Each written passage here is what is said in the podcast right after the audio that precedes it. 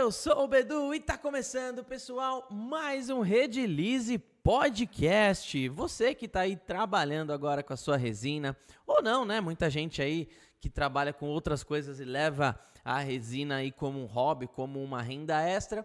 Muitas vezes você está me escutando agora, seja no trânsito, seja aí enquanto você está lavando uma louça, enquanto você está trabalhando, enquanto você está fazendo o que, o que seja. Você está escutando agora o Redilize Podcast. Esse é o episódio número 66. No Redilize Podcast a gente recebe as, os principais nomes, nomes da arte e empreendedorismo. Claro, focado em resina, mas não só em resinas, né? A gente fala muito mais coisa além de resina. Falando rapidamente com você que está aqui no Instagram agora, pessoal, vem pro YouTube, tá? Venham todos pro YouTube aí, vem assistir a gente no canal da Redilize, que lá a qualidade de áudio e vídeo é bem melhor. Estamos com esse microfone aqui que foi um baita investimento para chegar o som melhor aí na sua casa.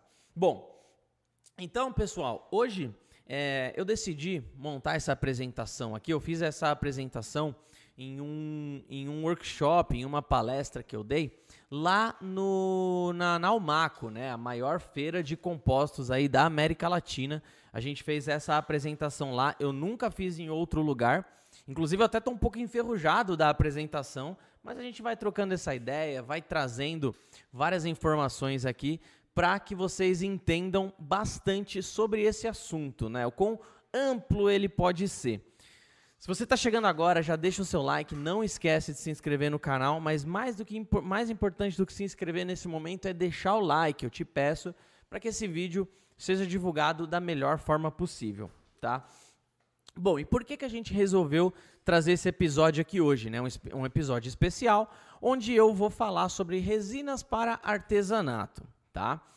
Por que, que eu pensei nisso? Porque se você fizer uma rápida pesquisa utilizando ferramentas aí de, é, é, de análise de busca no Google, você vê que essa é a, essa e a, e a, e a pesquisa resina para chaveiros são as mais pesquisadas né, é, né, nas, nas, ferramentas aí onde a gente consegue analisar as buscas, né?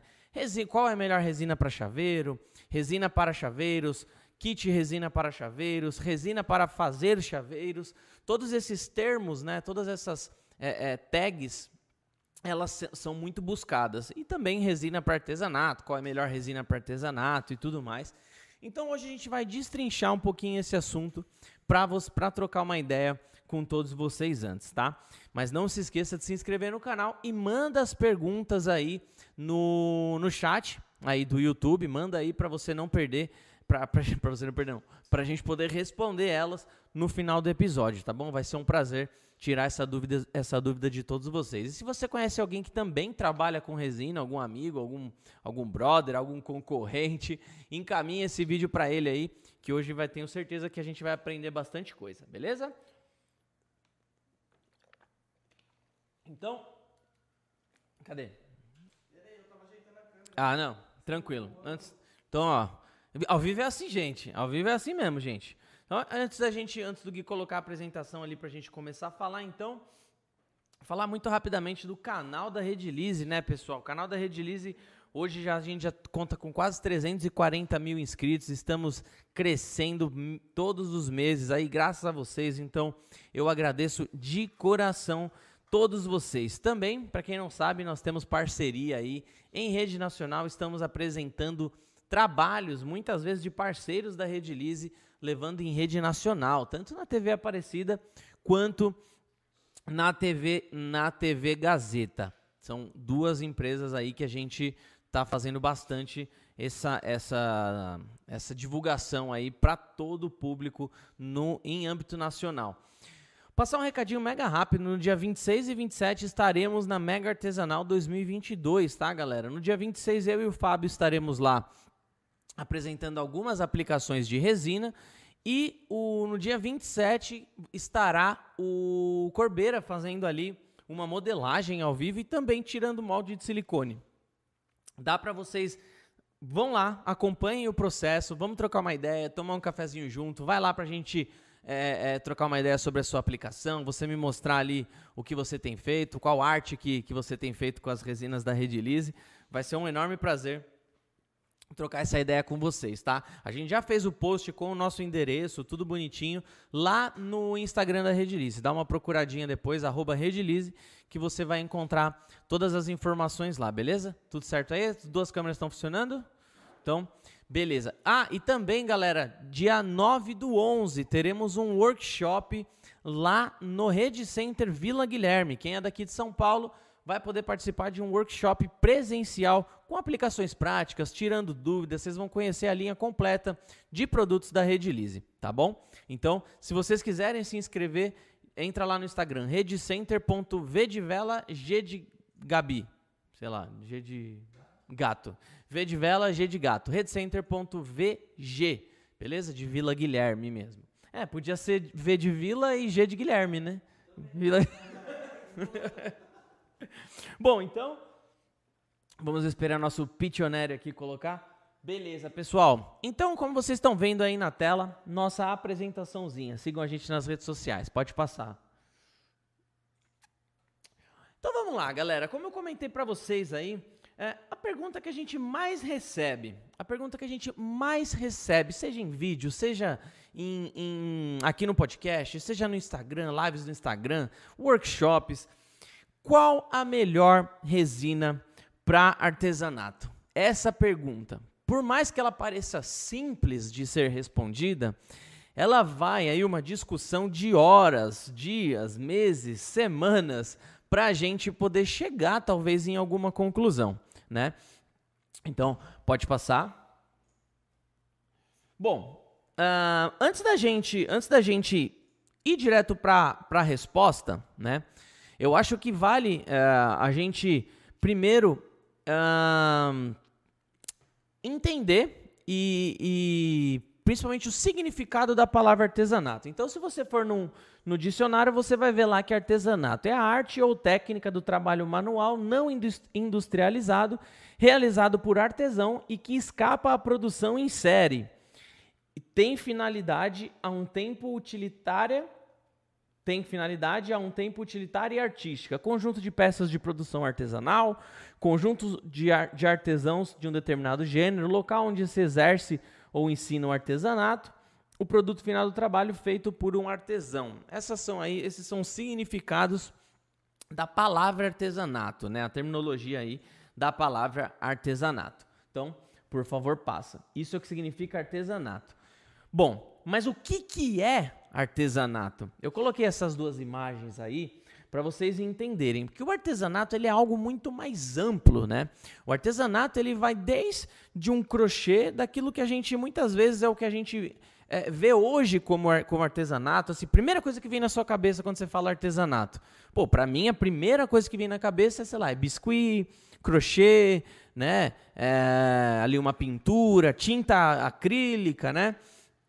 Essas são as primeiras coisas que vêm na minha cabeça. Só que o artesanato ele é muito mais amplo. Eu coloquei essas duas imagens aí, porque, por exemplo, aqui você tem um crochê e ao mesmo tempo você tem ao lado ali a bolsa mais cara do mundo. Essa é a bolsa mais cara do mundo, que é feita de forma artesanal. Então, eu acho que vale a gente ter essa reflexão de que assim, o artesanato ele ao mesmo tempo que é um produto é, simples. Talvez ali a gente, muitas vezes a pessoa enxerga, putz, artesanato não tem um valor agregado alto, não consigo cobrar quanto vale e tudo mais. Será mesmo? Será mesmo? Porque assim, essa bolsa é a mais cara do mundo e vende. Então, ela e é um produto artesanal. Então, hum, eu acho que é importante a gente não ter esse paradigma. Eu posso olhar mais para essa aqui? Tá pegando a TV essa também ou não? Ah, então vou olhar mais para essa, melhor. Muitas vezes a gente pode ter essa sensação, esse paradigma, esse modelo mental de que o artesanato ele pode, ele é um, um, algo que não tem valor, mas muito pelo contrário. O valor ele vai muito além do dinheiro. O dinheiro, quanto aquilo está custando, é apenas uma forma, uma forma de você é, transcrever o valor real daquilo, mas valor vai muito além de preço, tá? Eu acho que isso é muito importante a gente a gente se questionar. Pode passar, por favor? Então, assim, voltando novamente para a pergunta: qual a melhor resina para artesanato? Infelizmente, é, é, não tem muito como, como a gente responder essa pergunta de forma tão simples e direta como eu gostaria que fosse, como vocês gostariam que fosse. Isso porque a, a, palavra artesanato, né, gente, ela é uma palavra absurdamente genérica e ampla. E ampla. Então, por mais que a gente, uh, uh, por mais que a gente cite algumas resinas aqui, uh, e, e a gente vai citar resinas que são extremamente versáteis, não vai existir uma única resina no mundo que vai atender todo o artesanato do mundo. O artesanato não é uma coisa fechada em caixinha. É isso que é importante a gente entender, tá? Então, qual é a melhor resina para artesanato? Vamos destrinchar isso. Não é uma resposta fácil, não é um assinale alternativa correta, tá? É uma coisa que a gente tem que sair um pouco da superficialidade ali e discutir para ver quais são todas as opções que podem encaixar em cada projeto, tá? É... Bom, vamos lá. Passa aí mais uma, mais uma imagem, por gentileza. Bom, o que, que é isso daí? Ó, oh, aluno, aluno tirou 10 ali.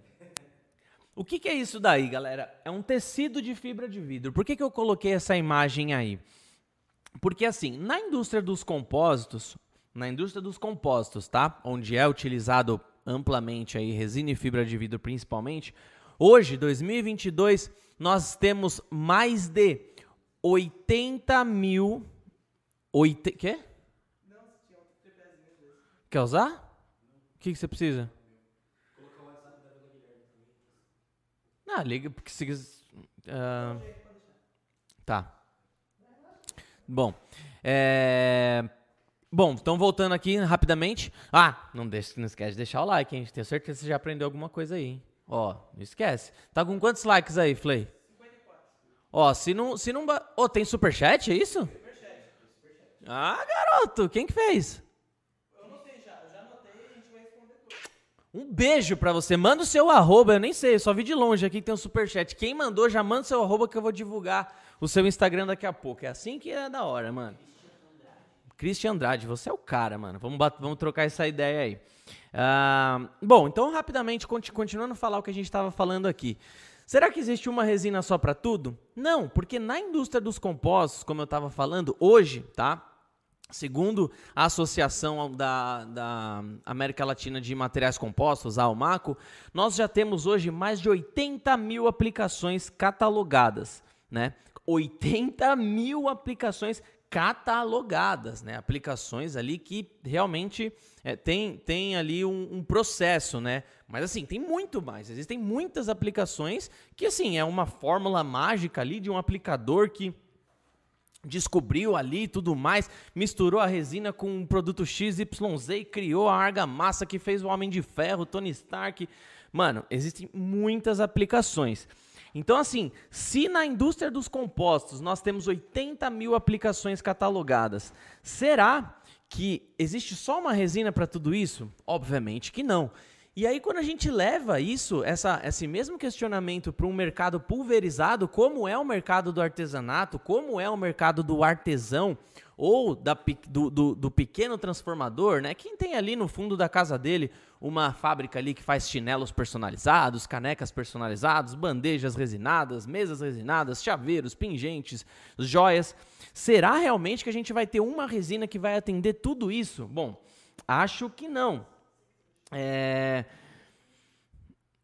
E, e, assim, eu vou, eu vou além disso, né? É, é difícil a gente dizer o que é e o que não é artesanato, né? Até porque tem gente que vê isso com maus olhos, e isso é por conta de um preconceito criado ali uh, ao longo do, do, dos anos, onde as pessoas ainda acham que o artesanato é só aquilo que eu falei, só o crochêzinho de como as pessoas falam, crochêzinho da vovó, né? E não é.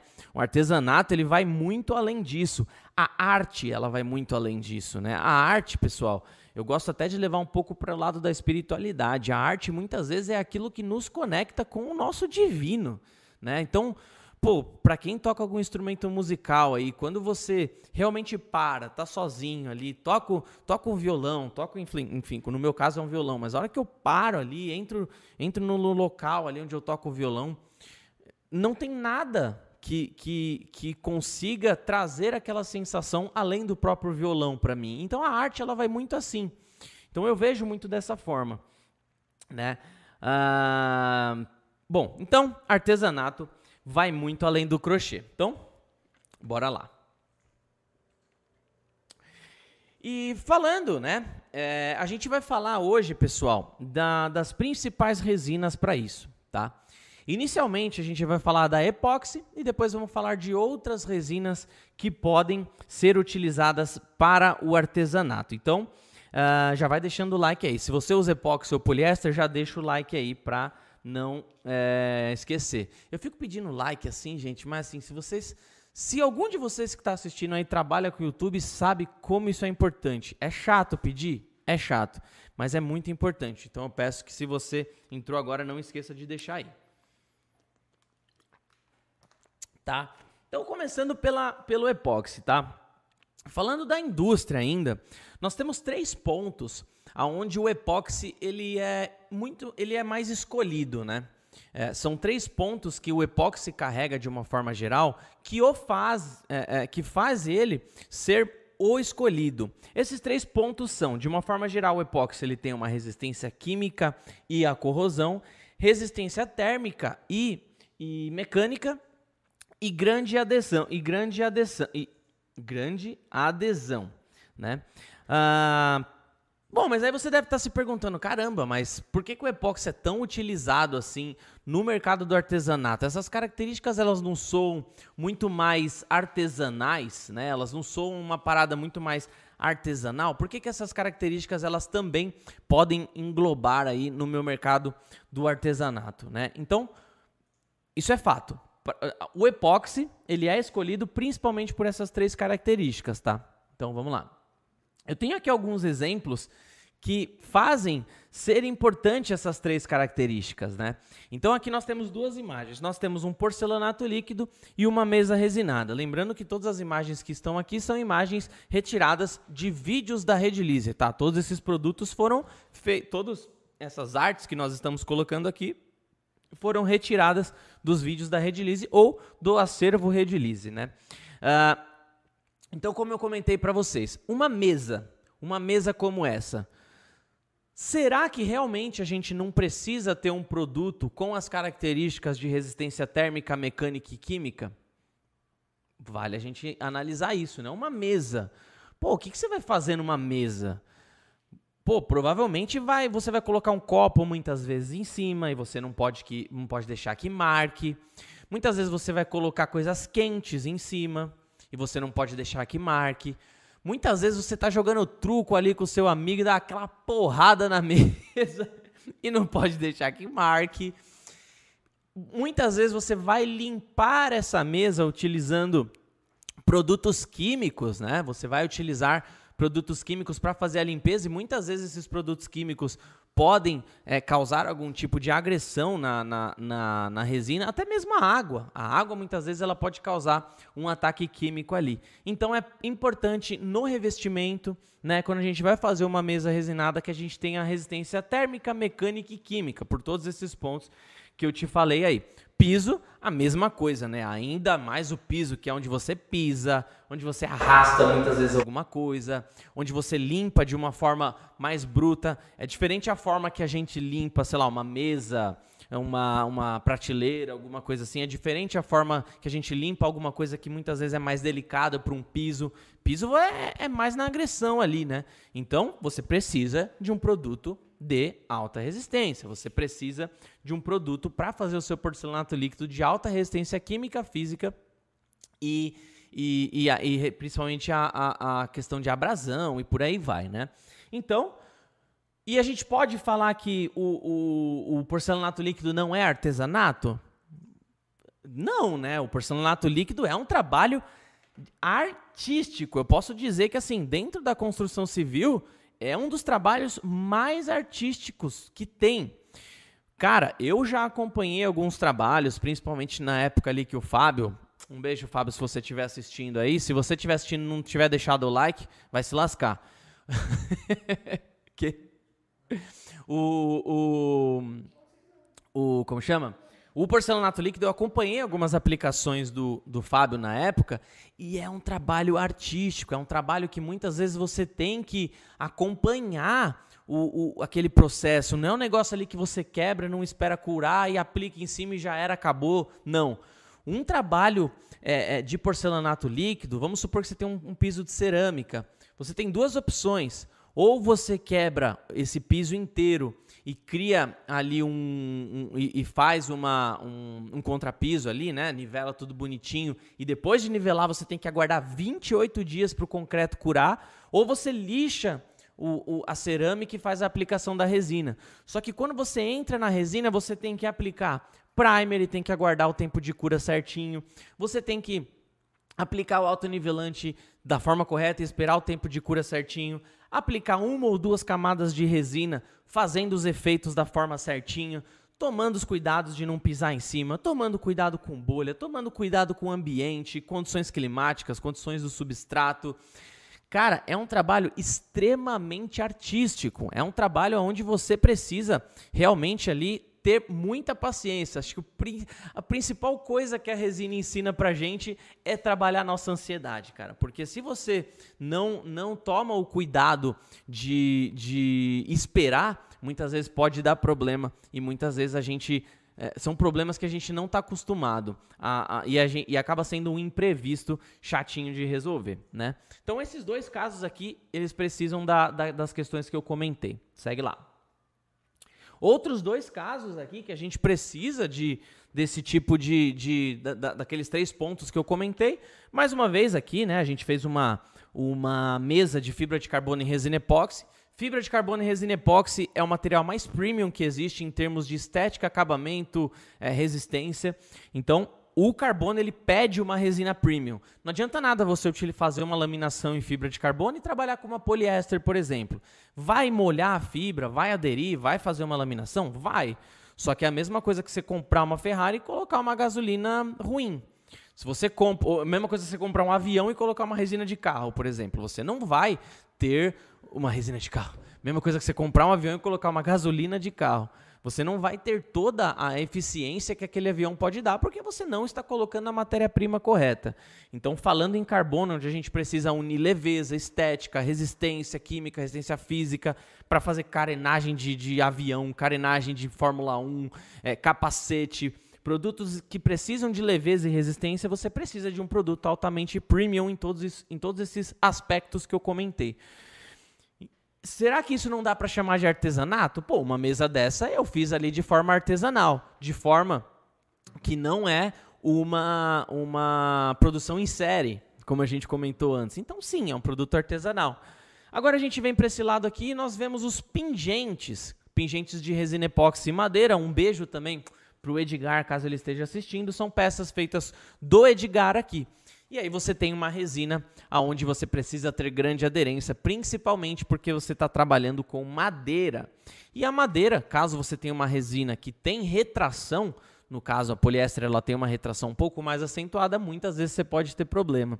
Então a adesão, nesse caso aqui, ela se faz presente e por isso muitas vezes a gente escolhe a epóxi nesse caso, tá?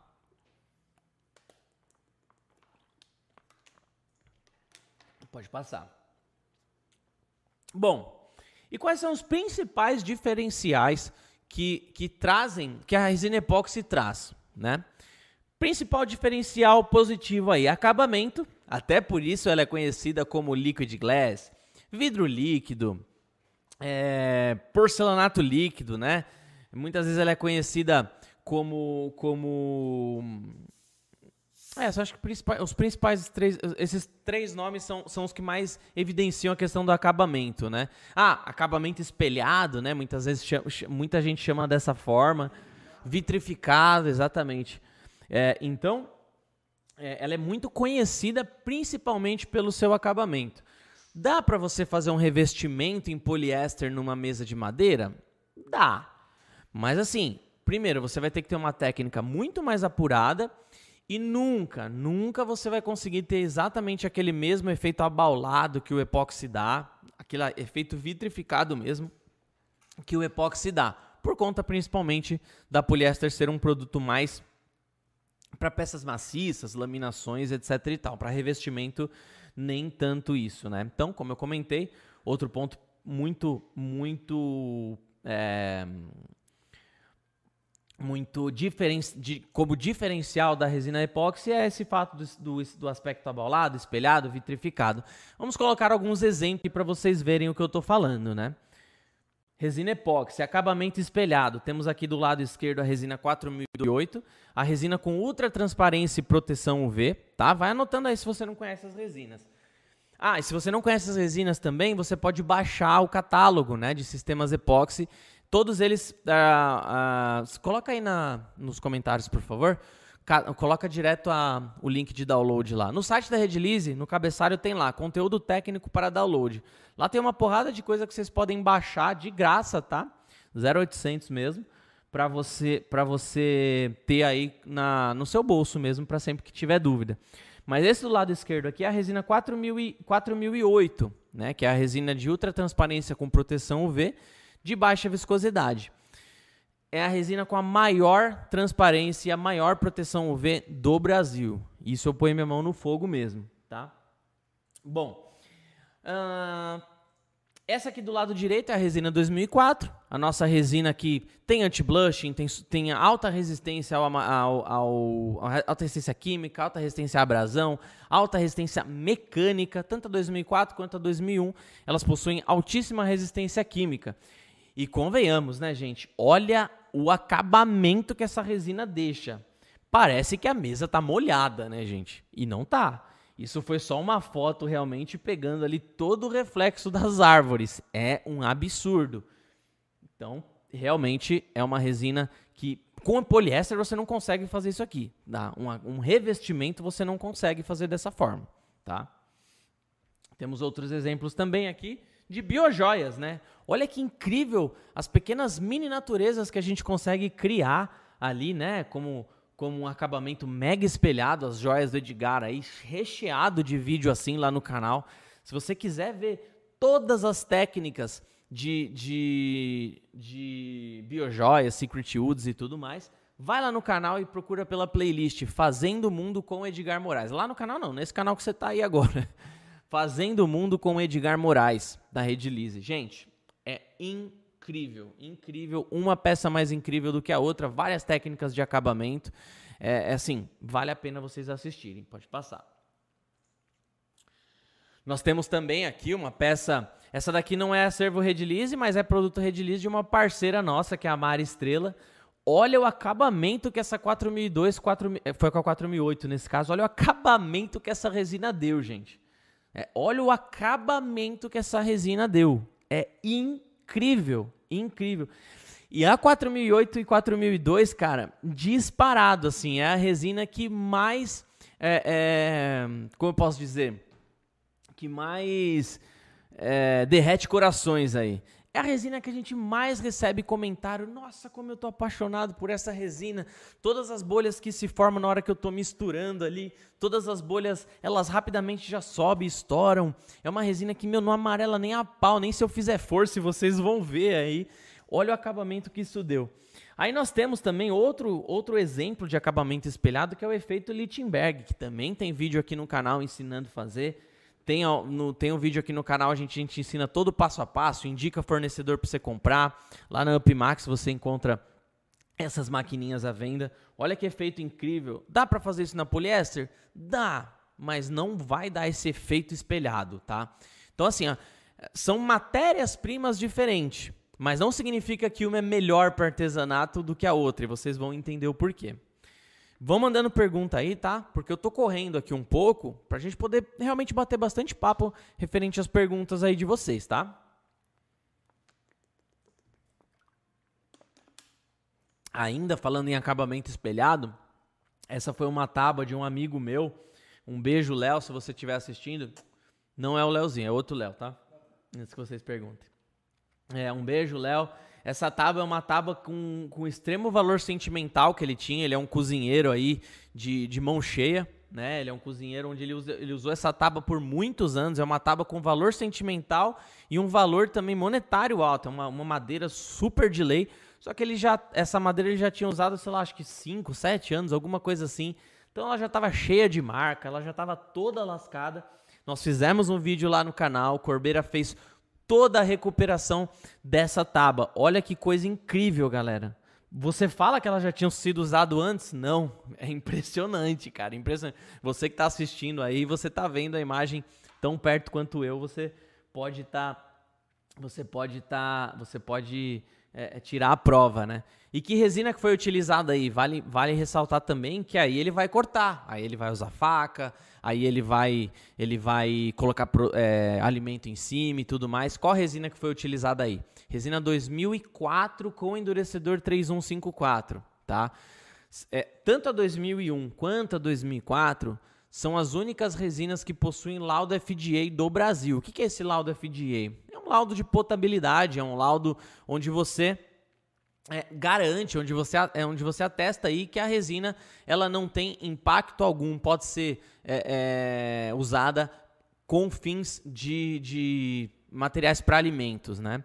O, o FDA, o que, que significa? Foods and Drugs Administration. Então, é, é, alimentos e, e remédios é, que você pode trabalhar com a resina, né? Então, só para vocês entenderem qual que é o grau de um, de um laudo FDA, tá? Por exemplo, dentro daquelas latinhas de refrigerante, latinha de, de, de ervilha, latinha de milho, existe um sistema epóxi na parte interior desse, dessa, dessas latinhas. Esse sistema epóxi, obviamente, ele precisa ter laudo FDA, está em contato com o alimento o tempo todo. Né? Então, o FDA ele é extremamente rigoroso. E se um produto passa nesse, nesse critério, você é, pode garantir que trabalhando da forma correta, você não vai ter problema.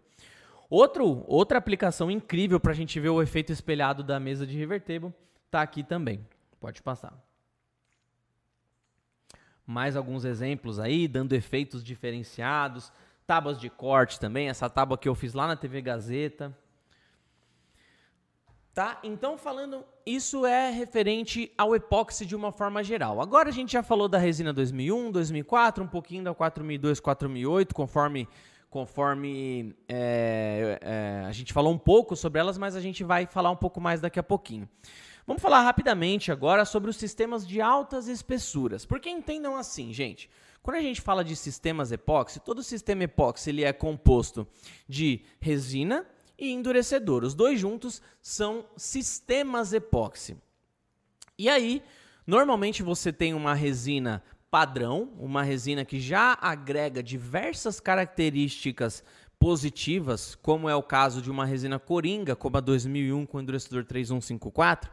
Não tem nada que você não consiga fazer com a 2001 3154, basta você se adequar, porque é uma resina extremamente coringa, uma resina extrema, um sistema extremamente versátil. E aí, conforme você vai manipulando esses sistemas, você consegue fazer alterações tanto do lado da resina quanto do lado do endurecedor. Seja acrescentar um aditivo, acrescentar uma carga, fazer uma modificação no endurecedor para diminuir um pouco a exotermia daquele, daquele, daquela aplicação, para diminuir um pouquinho a, a, a, a para aumentar a resistência ao amarelamento, para diminuir um pouco a fluidez, para melhorar um pouco a fluidez, para diminuir a, a, retenção de bolhas.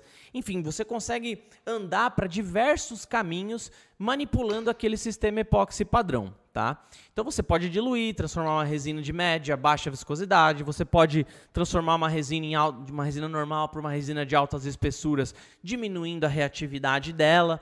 Então você consegue fazer diversas manipulações, tá? E o que, que é uma resina de altas espessuras? Tá? Ah, mas uma coisa vale lembrar também, não existe milagre, tá, galera? Não existe milagre.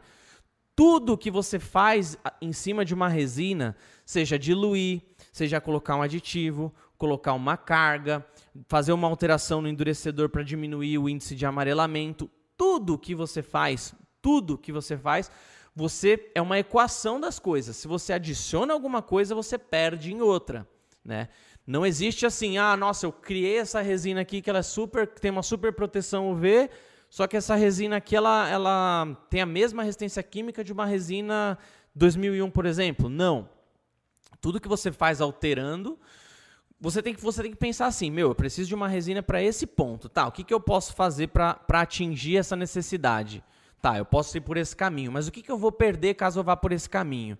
Putz, beleza, se eu for por esse caminho, eu vou perder isso aqui. Será que isso que eu vou perder é tão importante para a aplicação? Será que eu posso me dar o luxo de perder essa característica? Então é sempre uma equação, é sempre uma conversa entre, entre diversos químicos, diversas pessoas que estão ali envolvidas na criação de um sistema. Eu posso falar porque eu fui aí um dos desenvolvedores aí da resina do sistema 4002 e 4008 e assim, para você montar um sistema não é um negócio do dia para noite, é um negócio que exige muitos testes, é um negócio de meses, às vezes anos, para você poder chegar num sistema para você colocar ele para comercializar. Então, rapidamente falando, o que é um sistema de altas espessuras?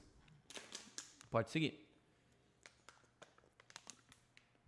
Basicamente, um sistema de altas espessuras é um sistema onde você vai ter uma reação muito lenta. Então, os principais benefícios desse sistema é no caso de river table, onde você precisa fazer aquela parte do meio de uma vez só. Porque se você fizer com uma resina comum de reatividade padrão, você vai esquentar muito aquele sistema. Então você precisa fazer em camadas menores. No caso da resina de altas espessuras, você faz de uma vez ali, claro, tem o limite, mas você faz de uma vez ali e, e, você não fica com emendas entre as camadas. Isso é uma característica interessante dela. Então você ganha em produtividade. Vamos supor, né, uma mesa de, de 3 centímetros, uma, uma mesa onde vai ser uma espessura de 3 centímetros. Com uma resina de altas espessuras, você consegue fazer de uma vez, por exemplo. Se você fosse utilizar uma 2004, por exemplo, você teria que fazer no mínimo em três camadas. Ou seja, numa de altas espessuras você faz de uma vez e aguarda só um tempo de cura. Na 2004 você teria que fazer uma camada, aguardar aquela temperatura subir e se estabilizar para fazer a próxima, aguardar subir e se estabilizar para fazer a próxima. E aí sim você teria o mesmo, a, a, mesmo preenchimento que você teria feito de uma vez só com essa. Então, essa é a principal vantagem, tá bom? Pode seguir. Então, como eu comentei para vocês, Tá aí um exemplo de uma mesa que nós fizemos para o canal. Essa mesa, inclusive, na verdade, ela foi feita no curso da Multieduc, tá? É uma mesa aí onde a gente fez no curso onde, onde a Multieduc, como parceira, divulga essas técnicas, tá? Então, a resina que nós trabalhamos hoje é a resina 4230, RUV 4230, com endurecedor 6820. Estamos para lançar mais uma resina que ela vai resistir a camadas maiores ainda, tá? Ela vai ter menos reatividade ainda do que a 4230. Então, hoje a 4230, claro, isso é uma é sempre uma conta que vale, é legal fazer. Mas ela aceita ali tipo 3 centímetros, 4 centímetros, às vezes um pouco mais.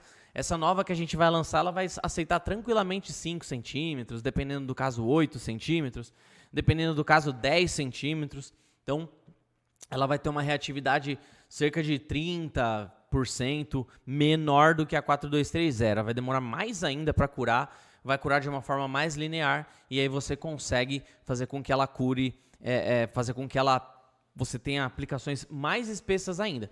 Para quem está acostumado a trabalhar com a 4230, não se preocupe, a gente vai manter ela em, em, em de comercial, a gente vai continuar comercializando ela, mas teremos mais uma opção para você que trabalha com mesas bem grandes. Então, segue o baile.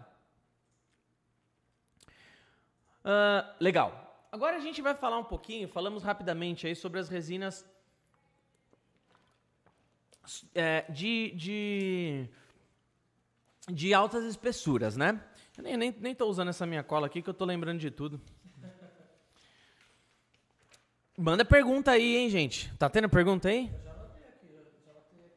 manda aí. Legal, mandem aí, galera. Eu vou dar, obviamente, a gente dá, a gente dá foco em quem tá mandando super chat, né? Até mais uma vez um beijo, é Matheus, né? Christian, Christian. Mais uma vez a gente manda um beijo aí pro Christian, agradecendo. Daqui a pouquinho a gente responde sua pergunta aí, irmãozão. E não esquece de mandar o arroba pra gente divulgar, tá bom? Uh, bom, agora a gente vai falar um pouquinho daqueles sistemas que eu comentei daquele colar que estava é, encapsulado, daquele, daquele, daquelas peças ali que tem alta transparência e proteção UV, né? Que são os sistemas 4002, 4008, são os meus xodozinhos aí, né? São os sistemas aí onde eu participei de toda a formulação, de escolha de, de endurecedores, testes. Fiz tanto teste, gente, que você não tem ideia. Inclusive, ainda são feitos testes, né? Mesmo o produto estando é, é, sendo comercializado na casa de vocês, continuam sendo feitos testes, né? A gente sempre vai melhorando. Inclusive, recentemente fizemos um ajuste onde teve uma melhoria em resistência química e, consequentemente, resistência blushing. E pelo que eu conversei com o pessoal do atendimento, pessoal do comercial, diminuiu muito o, índice de blushing da galera que, que tinha um pouco de dificuldade com ela. Então essa resina, gente, posso te falar, é perfeita. Por isso que ela arrasa tanto coração. A Juliana Sanches, apaixonada por essa resina. Comentário todo dia lá no YouTube da galera falando que é apaixonada. A, a, a, a como chama? A Lu Rodrigues adorou essa resina. Tainá Zanotti adorou essa resina. Gente, essa resina é incrível. Ah, eu, Priscila da Art, o Ângelo também adoraram essa resina. Todo o, o Edgar, pô, o Edgar amou essa resina. Gente de nome, referências aí que realmente se apaixonaram por essa resina. E quais são as principais características da 4002 e 4008? Máxima transparência, máxima transparência e máxima proteção UV. A gente fez tanto teste, inclusive nessa apresentação aqui tem testes que a gente fez aí, inclusive em laboratório para vocês verem a diferença dessa desse sistema e as conclusões que a gente chegou nesse sistema e quão incrível ele é, tá? Passa lá.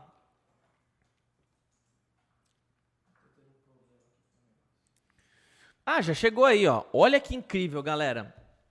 Como que foi feito esse ensaio? Eu posso compartilhar com vocês aí depois, quem quiser pedir, a gente pode compartilhar todo todo todo estudo técnico que foi feito ali. É, a gente utilizou aí um, um, laboratório mega conhecido aqui em São Paulo para poder realizar esses testes. E, e inclusive todas as referências, tá, tá lá na descrição no nosso site da Resina 4002 4008, tem todas as informações lá, tá? Conclusões, etc e tal. Quem quiser se aprofundar mais, Pode ler lá. Mas o que foi exatamente esse teste? Existem máquinas, né, que são câmaras UV.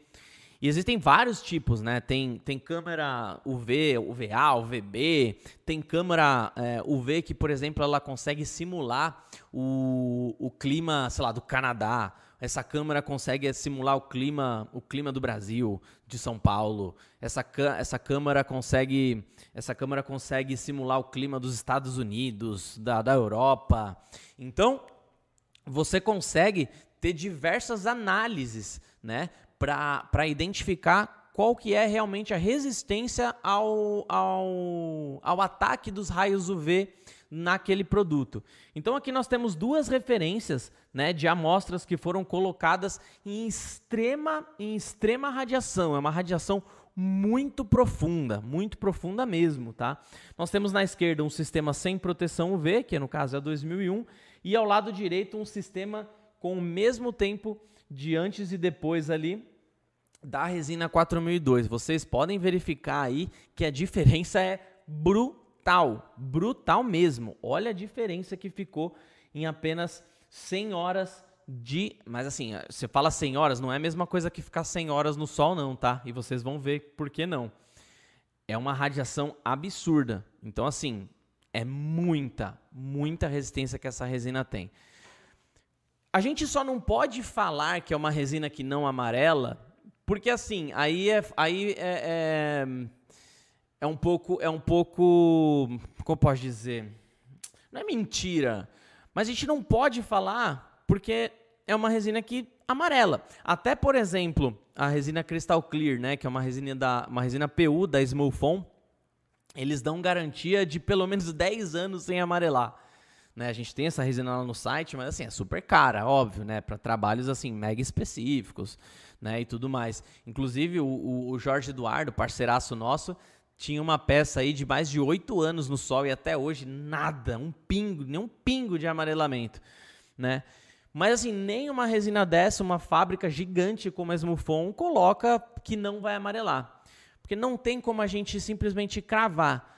Agora, se eu estiver conversando com você aqui, tipo assim, você vai, meu, eu quero fazer um pingente com essa resina aqui. É, vai amarelar? Eu vou falar para você que não.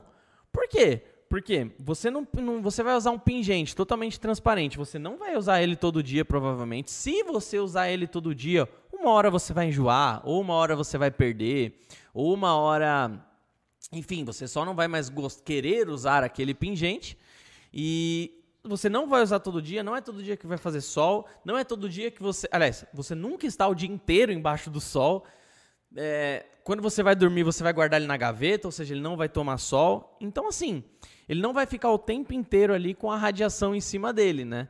Então, posso te falar que não vai amarelar. Não vai amarelar porque não vai dar tempo, né? Tipo assim, se ele começar a amarelar, esse, cara, meu, você tá usando esse pingente 10 anos, 20 anos sem parar Aí você vai começar a perceber algum envelhecimento, enfim, mas amarelar de fato, amarelar dessa forma aqui, meu, não vai. Ela não, chega a ficar dessa forma, né? Vocês podem ver que, por exemplo, um material aqui totalmente é, é, agredido, ele conseguiu resistir muito bem. Passa aí que a gente tem mais algumas outras, alguns outros exemplos, né? Por exemplo, esse aqui, ó, dia 1, né? Sem, sem proteção UV, com proteção UV, né? Esse daqui, ó, vocês podem ver até o índice de, de transparência dele, que é melhor também, né?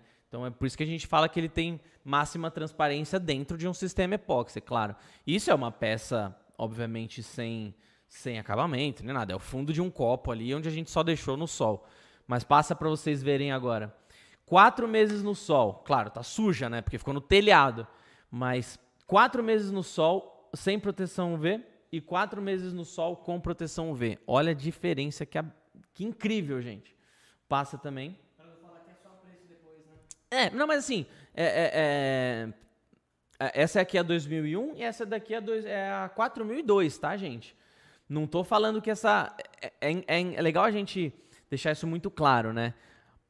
Não cheguem nessa conclusão. Eu tô, eu tô mostrando que essa resina tem muito mais proteção UV, mas assim, não é para você chegar na conclusão de tipo assim, ah, então essa resina é melhor. Não, não é bem assim. Não é bem assim. Porque vocês lembram que eu comentei para vocês que toda vez que a gente vai modificar uma resina, a gente precisa tirar alguma característica dela?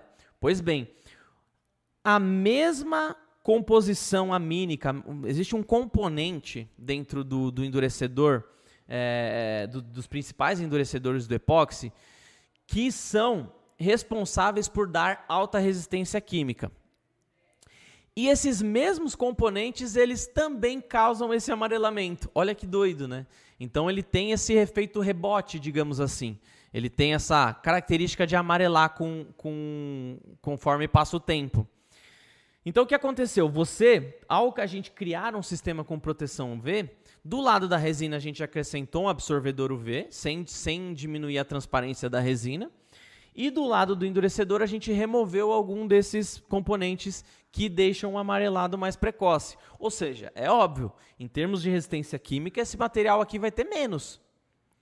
Porém, em termos de amarelamento, ele vai ter mais resistência. Então, é aquilo, é aquilo que eu sempre falo, exemplo, o exemplo que eu sempre falo. Pô, eu vou escolher um, um carro para andar na, na, na lama. Eu não vou escolher uma Ferrari. Agora, se eu for escolher um carro para andar em Interlagos, eu posso escolher uma Ferrari. Então, é cada caso específico, cada resina é, cada sistema é usado para um, um, uma aplicação específica. Não existe melhor e nem pior, existe resina mais ou menos adequada para cada aplicação. Eu repito essa frase quantas vezes for preciso, tá? Então, pode passar. Quatro meses ao sol. Temos essa peça do Edgar aí também, ó. Olha que coisa incrível. Ela está até hoje no telhado. Ela está até hoje no telhado da casa do Edgar. Peça feita em 13 do 13 do 3 de 2021 e foto tirada em 16 do 8 de 2022, um ano e meio depois debaixo do sol. Zero amarelamento, zero amarelamento. Gente, isso é uma coisa que eu te juro, se você falasse para os químicos, se você falasse para os pros, é, é, pros veião de, de, de epóxi, que trabalhavam com epóxi lá em 70, 80, já com... Já, o cara em 1980 já trabalhava com epóxi há 50 anos. Esse, esse cara aí, nessa época, se você. Se eu tivesse uma máquina do tempo agora e voltasse para essa época, 1980, com quem, com quem já trabalhava em, com epóxi, e falasse: Meu, eu tenho uma resina aqui que vai ficar um ano debaixo do sol sem amarelar. Ele vai falar: Ué, epóxi isso aí? Duvido, impossível. Olha que incrível como o negócio evolui. E olha que incrível a gente ter é, é, é, olhos para isso, né? Graças a vocês. Porque se dependesse só da indústria, provavelmente isso não aconteceria. Porque na indústria nunca se existiu essa necessidade. A maior parte, 96, 97%, se eu não me engano, eu tenho esses números atualizados, posso trazer depois, mas 96, 97% do volume de epóxi no mundo é tudo para o mercado de tintas e tudo para o mercado de, de pás eólicas. De, então, assim, é muita coisa onde você não precisa ter essa, ter essa necessidade de uma resistência ao amarelamento, né? Então, isso é graças a vocês, graças a vocês que estão fazendo aí os chaveiros, os pingentes, as mesas, enfim, graças a vocês essa, essa evolução.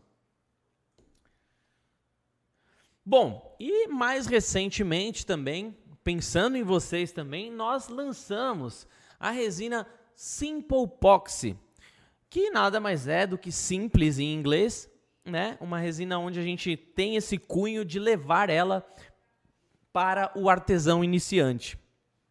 E falando muito rapidamente, o que é essa resina? Pode passar. Essa é uma resina que possui as principais características que são alta, altíssima resistência à umidade, ou seja, anti-blushing total. Ela tem muita resistência ao blushing, assim como a 2001, 2004. Muita resistência ao blushing. Se você trabalhar certinho, ela não vai dar. Facilidade na dosagem, porque essa resina, esse sistema aqui é o único do mercado onde você pode trabalhar em volume, ou seja, um 500 ml de resina, 500 ml de endurecedor. Pode trabalhar até no olhômetro ali, volume, não precisa de balança. Reatividade, essa resina ela tem reatividade cerca de 15% menor do que uma resina padrão, ou seja, você pode dizer que ela é uma resina de médias espessuras, então ela vai ter um tempo maior até curar, e com isso você consegue ter mais tempo para remover bolhas. Então muitas pessoas que estão começando no artesanato têm dificuldades com bolhas. Essa resina muitas vezes só você aplica ali por, por ela demorar um pouco mais para curar, vai fazer com que ela com que as bolhas saiam, so, saiam sozinhas, né? Ela tem altíssima resistência a impacto e altíssima resistência a riscos, sem contar que ela tem proteção UV também. Então, todas esse, todo esse. O lançamento dessa resina foi no momento em que foi escutado realmente o, o, o, o, o quais eram as principais necessidades de quem estava começando, né? E aí foi a gente uniu todas essas características, foi unido todas essas características aí, é, foram unidas essas características para é, criar esse sistema epóxi. Pode passar.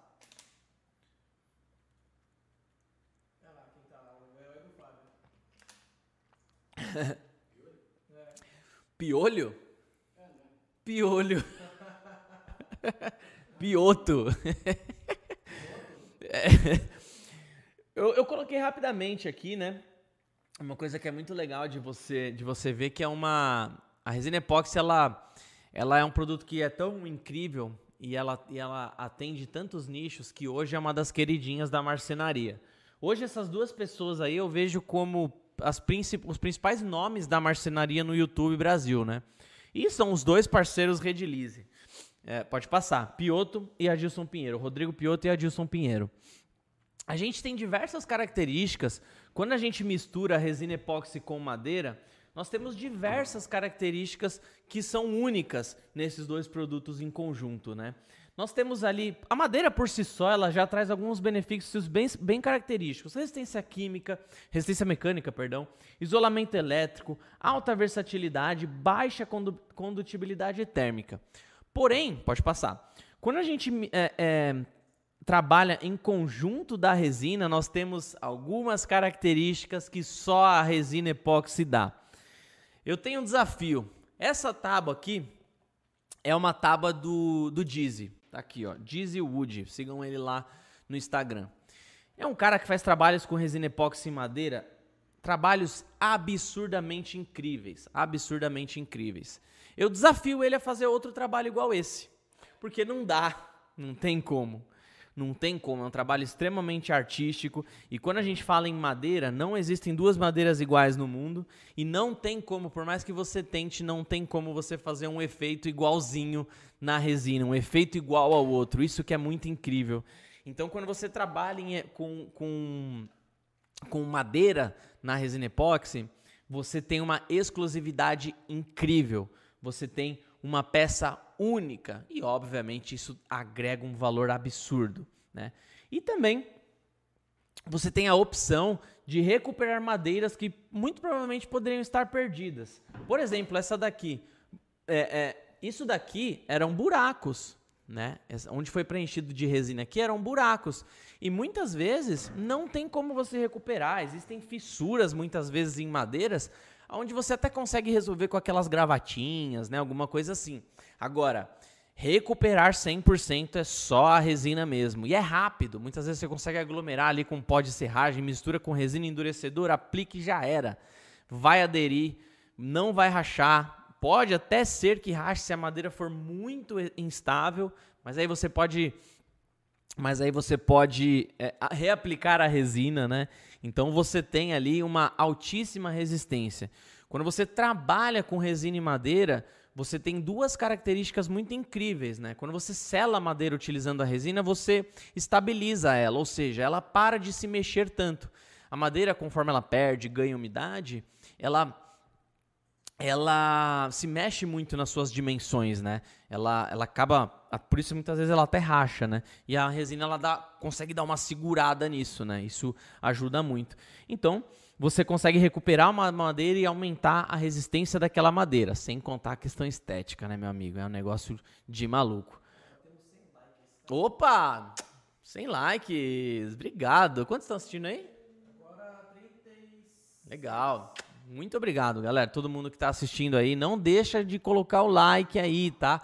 Mesmo se você não estiver assistindo ao vivo, deixa o like aí agora, tá?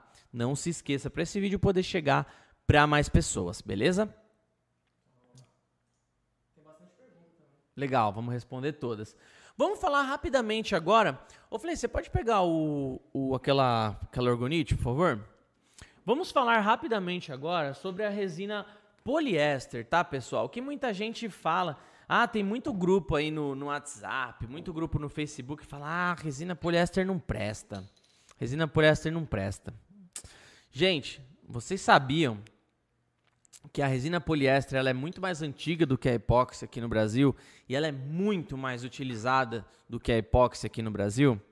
É, pode, você pode achar que não, mas a Redilize, por exemplo, vende muito mais poliéster do que epóxi. Apesar da Red Lise desde 2015 ganhar as principais premiações em epóxi, apesar disso, a poliéster ainda é um produto que vende mais do que epóxi dentro da Red Lise, né?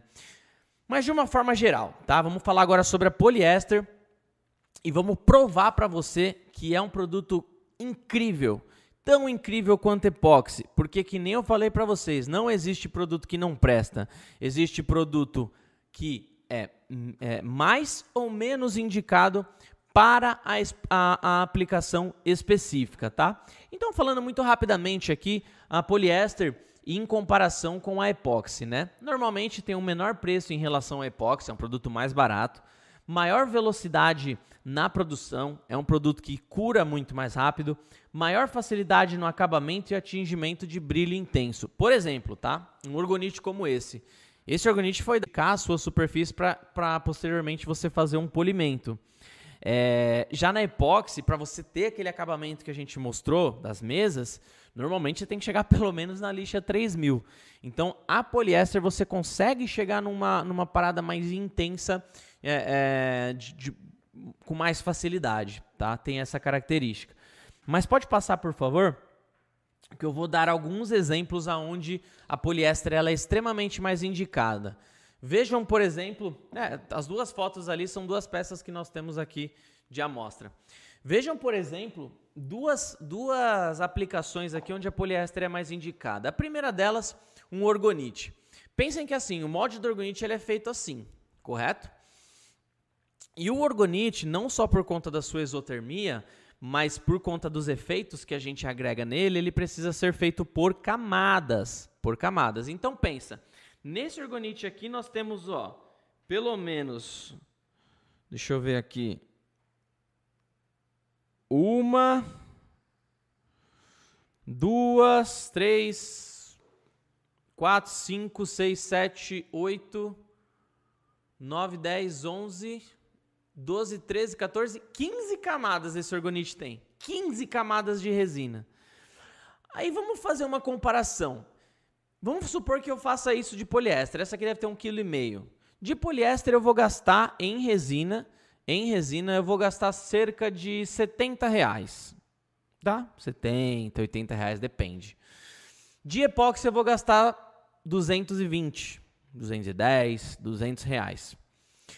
Mas não é só isso. Se a gente for produzir esse orgonite em poliéster, a gente consegue fazer uma camada após a outra, aguardando cerca de 20 minutos, 30 minutos. Na epóxi a gente teria que aguardar pelo menos, sei lá, 3 horas, 4 horas. Então vai fazendo a conta aí, quanto custa o seu tempo para produzir, né? Tem essa questão também. E tem a última questão, que quando você finaliza, você precisa dar acabamento. Imagine você dar um acabamento numa peça dessa até a lixa 5000. Na poliéster, como eu comentei para vocês, até uma lixa 600, 800 você consegue chegar. Olha que legal. Ah, mas não é só isso. Não é só isso também. A poliéster, entendam que assim, cada polímero, ele envelhece de um jeito, ele por característica ele envelhece de um jeito. E o epóxi, por conta daquela composição que comentei há pouco para vocês, Normalmente, ele tem a característica de puxar para o amarelado. A poliéster não. A poliéster, quando. Normalmente, ela, ela em teoria, assim, ela não envelhece amarelando, ela envelhece perdendo brilho, ela envelhece esbranquiçando um pouquinho, né? Principalmente no, no, na superfície ali, né? Por exemplo, lá na, lá na Rede Center Freguesia do Ó, tem uma, tem uma piranha incrustada na há muitos anos já. Essa piranha tem no mínimo 25 anos. Desde que eu me conheço por gente, desde a primeira vez que eu fui na Redilize, ela já existia no balcão para mostrar o tipo da aplicação, o esqueletinho de uma piranha assim incrustada. Não, tá amarelada até hoje. Ela está bem velha, você percebe que ela já não tem brilho, você já percebe que ela está bem riscada, de tanto que pega, de cair no chão, não sei o que, tem umas lasquinhas e tudo mais, mas não está amarelada. Então essa é mais uma característica que faz a poliéster ser mais indicada, ó, principalmente para essa parte do topo da pirâmide aqui. E também para incrustações desse tipo aqui. Vejam que isso daqui é feito de poliéster também, já tem pelo menos uns dois anos que deu acabamento. Tá impecável o acabamento isso daqui ainda. Impecável. E a transparência e acabamento. A poliéster cristal, em termos de acabamento e transparência, é um absurdo. É um absurdo. É disparadamente a mais transparente possível. Né? Então, estamos em quantos likes aí? 102. 102? Será que a gente chega em 130? Chega. chega? Vamos fazer a metinha de 130 likes aí, galera? Enquanto estiver ao vivo ainda. Ó, estamos em. Caramba, eu tô uma hora e vinte falando já. Com a boca seca. Pega mais uma água aqui, por favor. Vou mandando pergunta aí. Quem quiser contribuir. Sem gás, por favor, senão ficar rotando aqui. Eu adoraria ser com gás, mas ficar rotando na cara do, do telespectador brasileiro, mano. E do câmera, com fone de ouvido. É. Perdão, brasileiro. Conversando com vocês. Hum.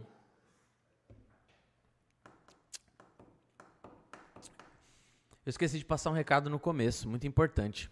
Se inscrevam, galera. A gente criou um canal de vídeos que a gente está levando para o mundo afora, hein? O canal se chama Red Center, tá? Mas o intuito dele é realmente levar vídeos para fora do Brasil. Inclusive, em breve a gente vai começar a solicitar vídeos de parceiros nossos para a gente poder divulgar isso mundo afora. Os nossos artistas, principalmente os parceiros da Redilize, são fodas demais. Vocês são incríveis. Vocês têm a mão assim é tipo Midas, tá ligado? Mano, Lu, os trampos da Lu Rodrigues, do Guto, do Fred, do, do da, da, da Tainá, da Art, do, do próprio Fábio, do Edgar. Mano, vocês são incríveis. Eu quero levar esse trabalho para vocês, pra gente crescer junto pra fora do Brasil. Então se inscreva no canal, ele foi criado agora há pouco. Tá lá, o Gui já tá deixando o link aí para vocês. Todo mundo se inscreve lá para dar essa força. E se você ainda não tá no nosso grupo do Telegram também, entra lá. Tá rodando aí de vez em quando o QR Code. Só você entrar lá no nosso Telegram, o link tá lá na, tá na descrição aqui ou tá lá no Instagram da Redilize também. Entra lá porque lá tem sempre desconto exclusivo, acesso a vídeos especiais de forma antecipada, cur, é, cursos em é, descontos em cursos. Essa semana, por exemplo, eu estou lançando glitters novos e quem comprar lá eu vou mandar amostra para todo mundo. Meu, lá é uma, é uma, uma feira de, de vantagem lá, tá? Então segue aí, recados dados e não esquece do like. Pode passar.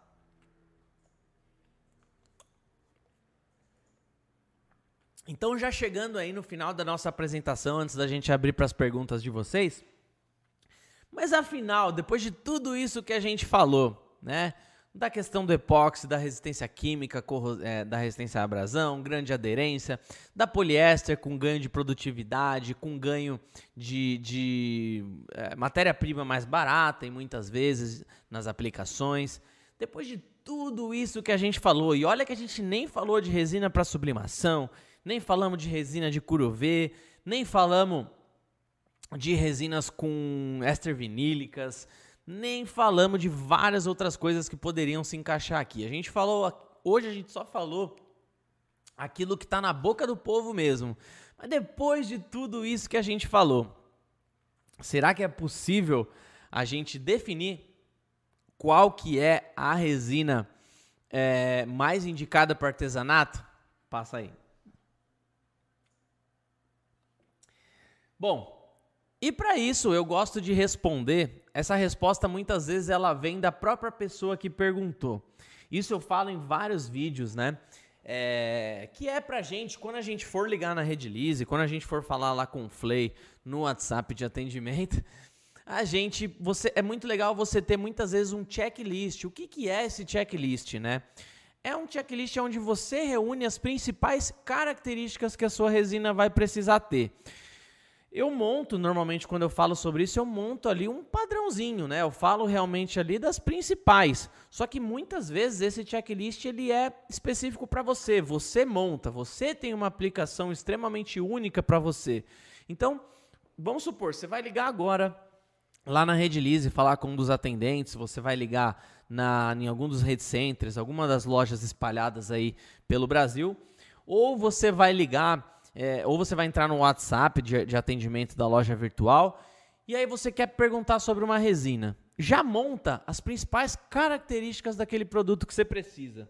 Então, alguns exemplos ali de perguntas que a gente pode colocar. Quanto que eu posso gastar por quilo na resina? Pô, então vamos lá, você vai fazer um orgonite. Pô, se eu fizer um orgonite desse aqui só de epóxi, por quanto que eu vou vender? Sei lá, mil reais? dois mil reais, se eu for fazer de poliéster, eu posso vender um pouco mais barato. Posso vender a 600 pau, posso vender a 400 pau, não sei, nem, nem sei quanto que, quanto que a galera vende um desses, mas acho que na média de uns 600, 700 reais, né? Então, quanto eu posso gastar por quilo na resina nesse meu trabalho? A peça que eu vou fazer, ela vai ser, ser pigmentada? Se sim, quais tipos de pigmentos e corantes eu vou usar? Por que, que eu coloquei essa pergunta, né? Por exemplo, se você vai pigmentar uma peça, não tem necessidade de você utilizar a resina 4002, 4008, que possui máxima transparência e proteção UV, né? Além disso, se você for pigmentar, que tipo de pigmento vai usar? Porque isso é o que a gente mais ouve. Gente que usa esmalte, gente que usa tinta de impressora, gente que usa giz de cera para pigmentar a resina. Tem tudo, tem tudo. Então a gente precisa saber qual pigmento você vai usar. Porque se você for usar alguma coisa que não é apropriada para resina, provavelmente a gente vai precisar te indicar uma resina, uma resina que tenha maior aceitação à aglomeração, maior aceitação a produtos que, que não são reativos ali no meio da, da composição, certo? Qual o tempo de trabalho que eu, te, que eu preciso ter nessa resina? Pot life, que é a vida útil da mistura, né? Eu preciso de uma resina de baixa, média ou alta reatividade? Viscosidade. Eu preciso que essa resina escorra bastante, eu preciso fazer uma aplicação mais vertical, onde essa resina não pode escorrer muito. O que, que eu preciso? Condições do substrato, meu substrato, que temperatura que tá, porosidade do meu substrato, condições de adesão, se eu consigo fazer uma aplicação é, é, num, num espaço grande de área, quantas porque, por exemplo, se você vai fazer uma aplicação num, num, local que tem menos de uma polegada de tamanho, é difícil. É provavelmente você vai precisar de um outro tipo de adesivo. Então essas perguntas elas são boas para a gente conseguir de forma é, é, de exclusão, né? Que nem o Akinator, né? O que, que o Akinator faz mesmo? É... Não, de forma de. Caramba. Uhum. Ele responde através. Você vai perguntando, ele vai excluindo, né? Ele vai excluindo as opções. É, sei lá. Mas enfim, você vai trazendo essas respostas já prontas, né? Você vai trazendo essas necessidades a pessoa que te atender, ela já vai excluindo as, algumas opções na cabeça e deixando as opções mais viáveis para poder te indicar. Condições de cura, essa é muito importante. Você tem estufa? Não tem? Se não tem, qual é a temperatura que você está trabalhando, que normalmente faz na sua região, de dia, de noite? É um, é um ambiente seco? Meu, a, a, umidade em Goiânia é uma umidade, em, em Santa Catarina é completamente outra. Então, assim, é, é, é, é, imprescindível que você tenha essa essa essa análise prévia aí, né? Precisa de algum tipo de resistência à corrosão. Tem muita gente que faz, por exemplo, tanque de combustível de moto, e aí é uma resina específica para isso. Propriedades elétricas. Você que tipo de propriedades elétricas, propriedades elétricas você precisa? Reatividade. Você, você pode usar uma resina que esquenta muito, você não pode. Precisa de proteção UV? Não precisa. Essa peça vai ficar muito no sol? Não vai ficar no sol. Vai ficar metade no sol, metade não. Minha aplicação terá madeira como material complementar? Vai ter madeira como material de substrato ou material onde eu vou utilizar como, como material complementar, como a gente comentou, uma tábua, uma mesa, um, um pingente. Minha aplicação será de joias afetivas? Essa é muito importante, porque tem resinas que têm uma maior aceitação a, por exemplo, leite materno. É, tem gente que está fazendo hoje com sangue de menstruação, por exemplo. Enfim, as mais variadas joias afetivas. É importante a gente saber o que, que é para poder indicar a resina que vai ter a maior resistência. Porque lembre-se, leite, por exemplo, tem gordura, tem muita água dentro, né? Então, a gente precisa indicar a melhor opção para você do que é feito o meu molde ou do que é feito o meu substrato. Né? Então, essas são algumas perguntas que a gente pode levar. Normalmente, se você levar, tira até um print daqui, ó, já tira essas perguntas aqui, você já vai bem é, é, completo aí para ser atendido. Então, pode passar. Deixei a tela para pessoa tirar um print aí. e aí, eu queria também indicar aqui um parceiraço nosso, Gutenberg, o guia tá no chat aí. O guia da resina epóxi, o Guto aí, parceiraço nosso, todo mês aí a gente faz faz trabalhos juntos aí. Nós temos o, o, o, blog lá, né? Ele tem o blog dele onde a gente faz, faz algumas ações ali, divulgando técnicas, enfim. Meu, entrem lá no guia da resina epóxi. E eu acho muito interessante vocês darem uma lida nesse nesse nesse artigo lá, lista dos, dos sete artesanatos de resina mais vendidos. Bem interessante lá, pode passar. Um beijo, Guto. E quais são essa lista? É, por quê? Por que, que, eu, por que, que eu falei tanto da resina epóxi e da resina poliéster, né? Porque eu vou listar aqui para vocês os, os artesanatos mais vendidos segundo o guia da resina epóxi lá. Primeiro deles, orgonites, como esses aqui, resina poliéster, pode passar. Segundo, joias afetivas. Tem as duas, tem resinas poliéster e resinas epóxi. Essa, essas artes aí foram, foram da Fernanda da Arte em Sementes. Também tá. Tam, também tá? Linda. Luminárias. Luminárias você pode trazer, você pode fazer com epóxi, você pode fazer com poliéster, então as duas funcionam tá? Mais uma. Porta-copos, esse aí são de geodo. Esse aí quem fez foi o Edgar Moraes.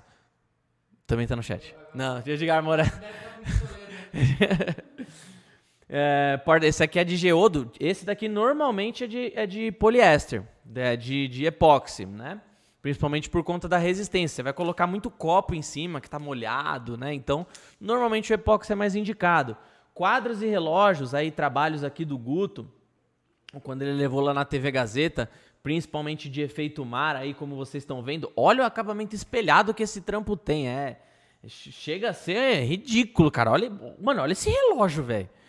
Mano, não tem um, que esse relógio tá lá na loja da freguesia do Ó. Não tem um cara que não vai lá e fala: caramba, o que, que é isso? esse outro da direita também, o quadro. Esse daqui é o que tá ali. Só que o Guto vai ficar bravo porque quebrou a moldura. O infeliz, o infeliz do apresentador do canal da Rede Lise derrubou no dia que levou na feira. Mano, olha isso, velho. Eu tenho que fazer outra moldura. Olha. Olha a, qualidade desse trampo, cara.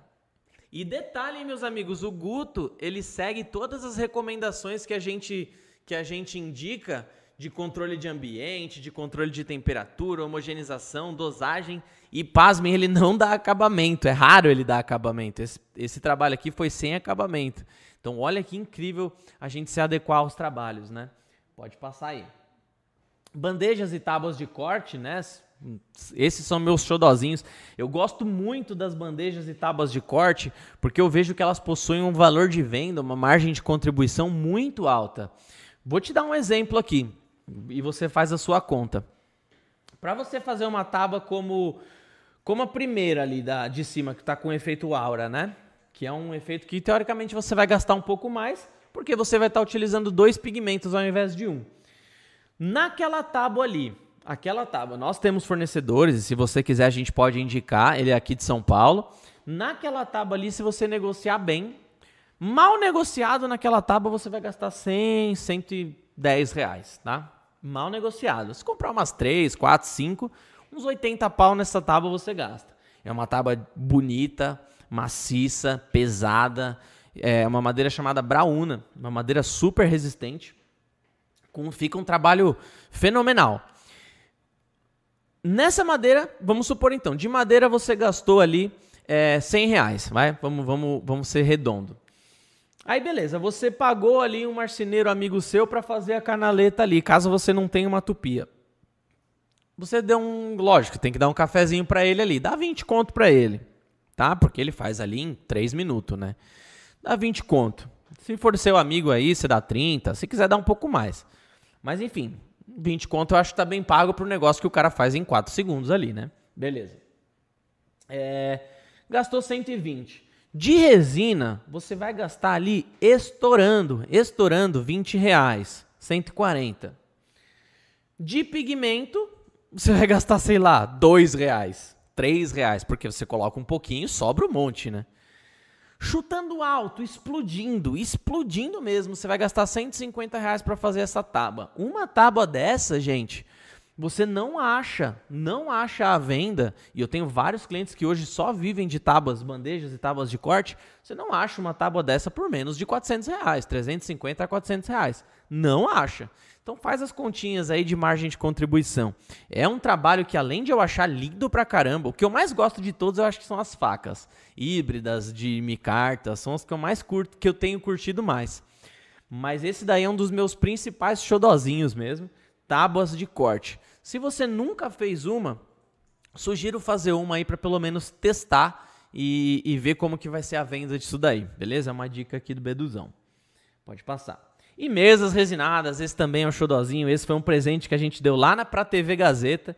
Todo dia na TV Gazeta, um pouquinho de Bedu e Fábio estão lá aparecendo no programa do Dotan! Ateliê na TV, de Instagram. o Fábio que me tá vendo.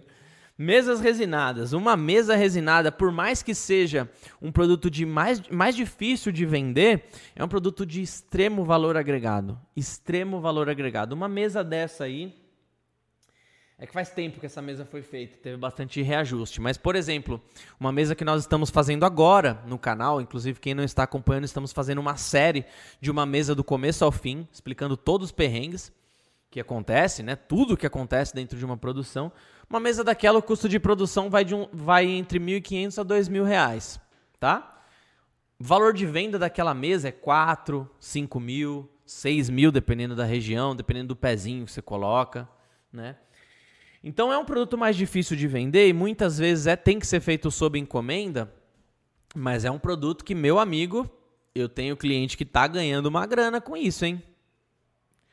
O, tem cliente aqui que compra por mês, por mês 60, dependendo, 120 quilos de resina, só para fazer mesa. Então, assim, faz as contas aí. O cara tá vendendo mesa, hein? Pode passar.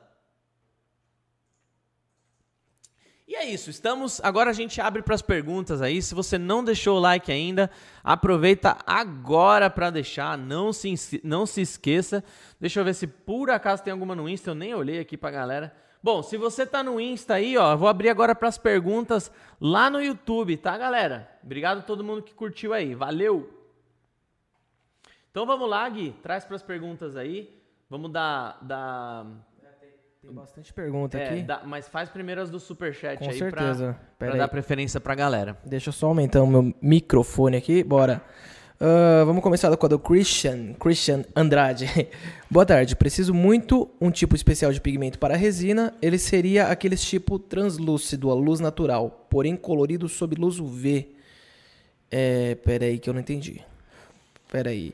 Boa tarde, preciso muito um tipo especial de pigmento para resina. Ele seria aqueles tipos translúcidos, tá. ou seja, corante, né? Uhum. A luz natural, porém colorido sob luz UV. Perfeito. É, o que você vai precisar é de um corante fluorescente, um corante que vai reagir à luz UV, à luz, UV, à luz negra, né, como chamam aí. É... Nós temos no site algumas opções. Temos algumas opções de corantes translúcidos. translúcidos. Você vai entrar lá no site da Redilize, você coloca lá www.redilize.com.br. Você vai entrar lá na aba de pigmentos e corantes. Quando você entrar na, na parte da esquerda ali, já vai aparecer já vão aparecer diversas opções ali de pigmentos. Tem pigmentos perolados, que são em pó, pigmentos fluorescentes em pó, pigmentos em pasta, é, e dentro do pasta tem várias tonalidades, corantes, aí tem corante Black Universe, que tem aquele efeito é, galáxia, tem corante comum, tem corante fluorescente. No seu caso, você precisa de corante fluorescente, tá bom? Boa. Aí teve a pergunta do Daniel. Peraí. Daniel Galas. Eu nunca sei falar seu nome, cara. Não é o Galo Cego, não, né? Não, não é. É o Daniel Gala... Galastrix. Gala... Galastrix Santos. Sempre tá acompanhando, Obrigado, cara. Obrigado, cara. Você tá sempre acompanhando a gente aí. Ah, dando uma mando, força. Mando, ah, no, o Matheus mandou arroba. Não é Matheus? Não é... mandou o Christian. Christian, não mandou arroba? Christian Bale, não. Ele não mandou? Ô, Christian, manda o seu arroba aí no, nos comentários pra gente poder divulgar aí você. Então, e o, o, Daniel, ele falou, eu não acho chato pedir like não. Sapeca o like aí, pessoal. a gente tá com 120 aqui, vamos lá bater aquela Nossa meta. meta de 130. Então, Matheus, manda o seu arroba também, como você tá sempre aí com a gente, faço questão aí de de dar essa força. Manda o seu arroba lá no Insta pra gente, pra gente dar uma moral aí. E ainda do Daniel, ele te, manda pergunta: é, colocar tinta de tecido para fazer tom de pele na resina poliéster, dá certo?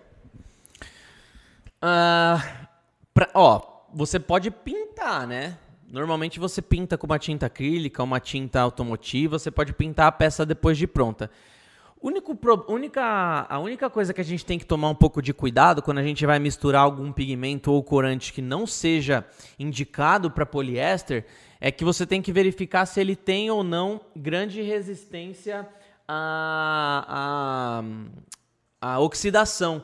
Porque o catalisador, o MEC, né, é, que a gente vende, é, tem tanto o Butanox quanto o Brasnox, né, que são a mesma coisa eles são catalisadores com alto poder de oxidação, né? São, são catalisadores muito potentes. Tanto é que se você pegar, por exemplo, uma massa plástica na loja do Zé da Esquina, que é usada também um, um catalisador Butanox, você vai ver que ele é muito mais fraquinho, né?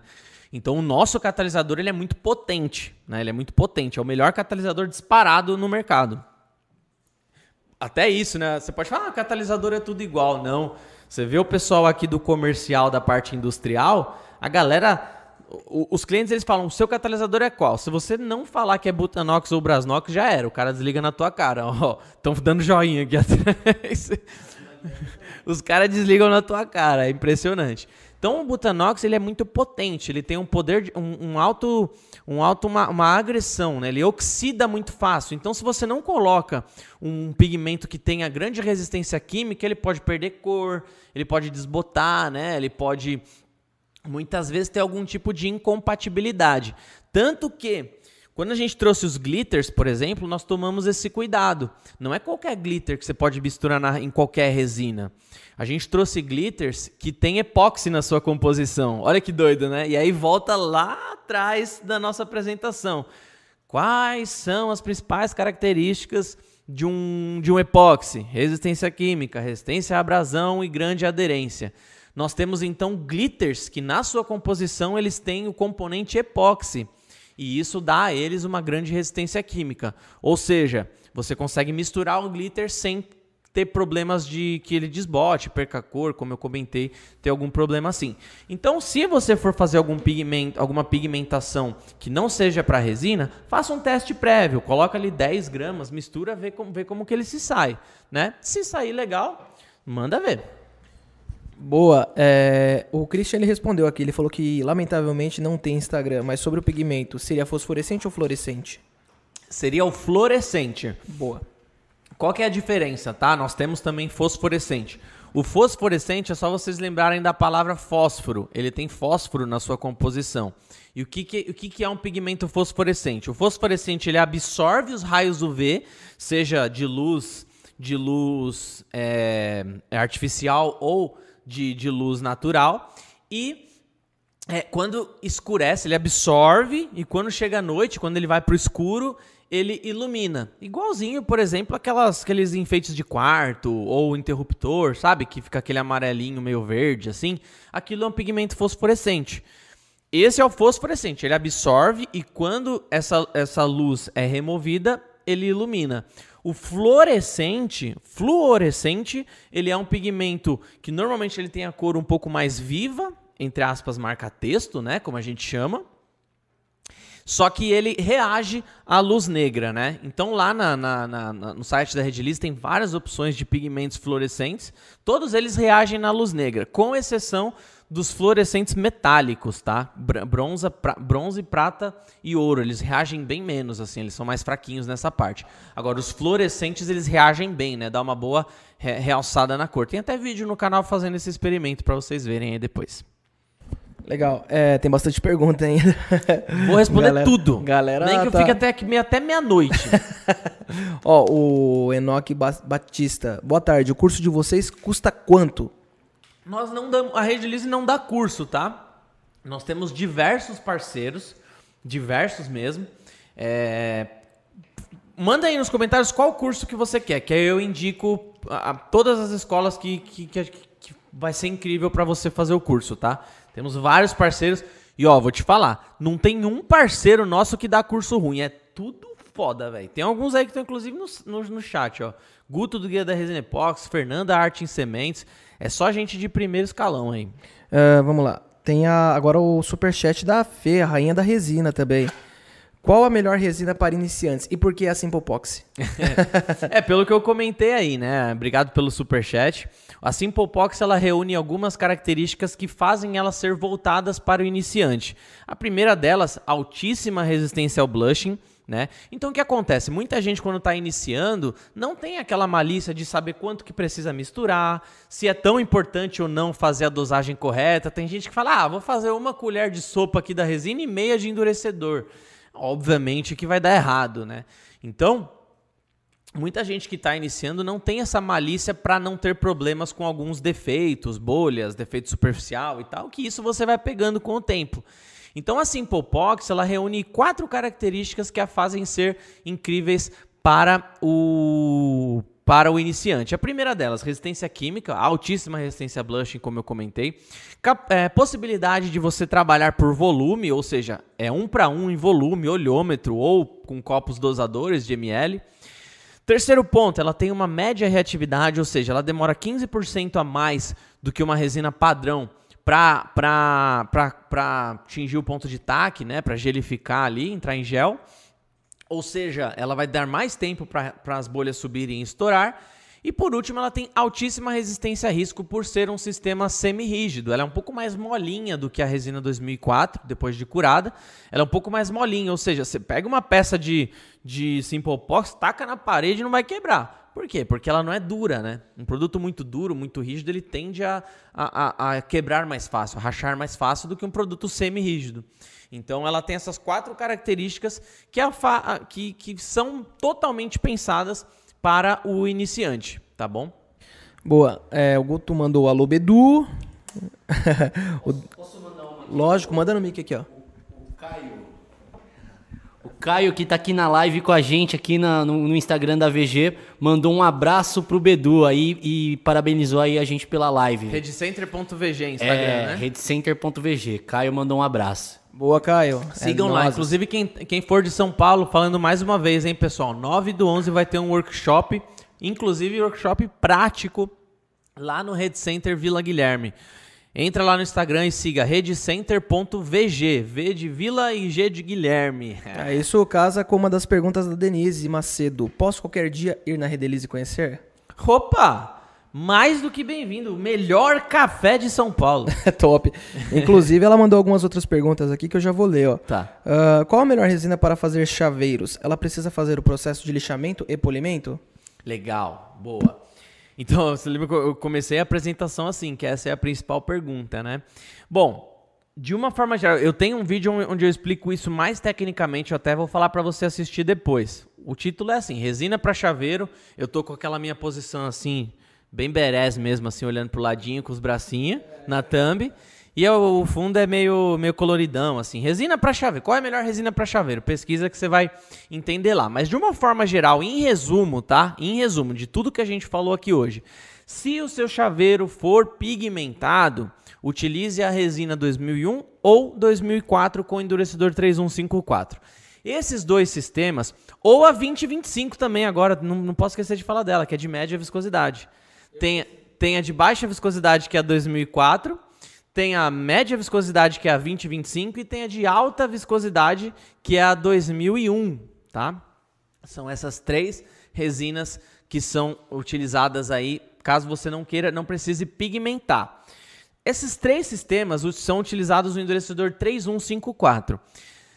Com esses sistemas você reúne todas as características necessárias: resistência química, resistência física, facilidade na dosagem, preparação, porque é 2 para 1, aceitação de pigmentos gigante, altíssima resistência mecânica, é um absurdo, epóxi é incrível, altíssima resistência a blushing, elas, todas elas são anti-blushing, todas elas são, se você trabalhar certinho, principalmente em dosagem e homogeneização, você não vai ter blushing. Então elas são incríveis em todos os aspectos. Agora, se você quer fazer uma peça transparente, como aquelas que a gente mostrou, aquele, aquela do Edgar que ficou no sol um ano, totalmente transparente no, no ponto da resina, aí eu indico, eu indico você utilizar a 4002 e 4008, que são resinas com máxima proteção UV e, e máxima transparência.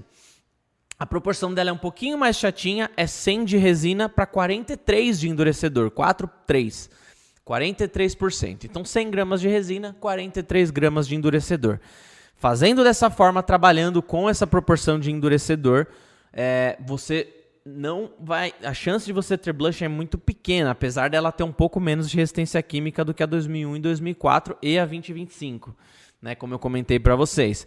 Mas assim, trabalhando com os 43%, dosando corretamente, homogeneizando bonitinho, trabalhando numa temperatura ok, você não vai ter blushing. E aí você perguntou, preciso dar acabamento? Como eu comentei para vocês, esse do Guto ele não deu acabamento. Olha como tá incrível. Por quê? Porque ele trabalhou tomando cuidado principalmente com homogeneização e dosagem, tomou cuidado com as impurezas suspensas no ar, então ele protegeu a aplicação e ele utilizou formas de esquentar a aplicação. Esses quatro pontos aqui fazem você ter um acabamento superficial muito, muito, muito incrível, tá bom?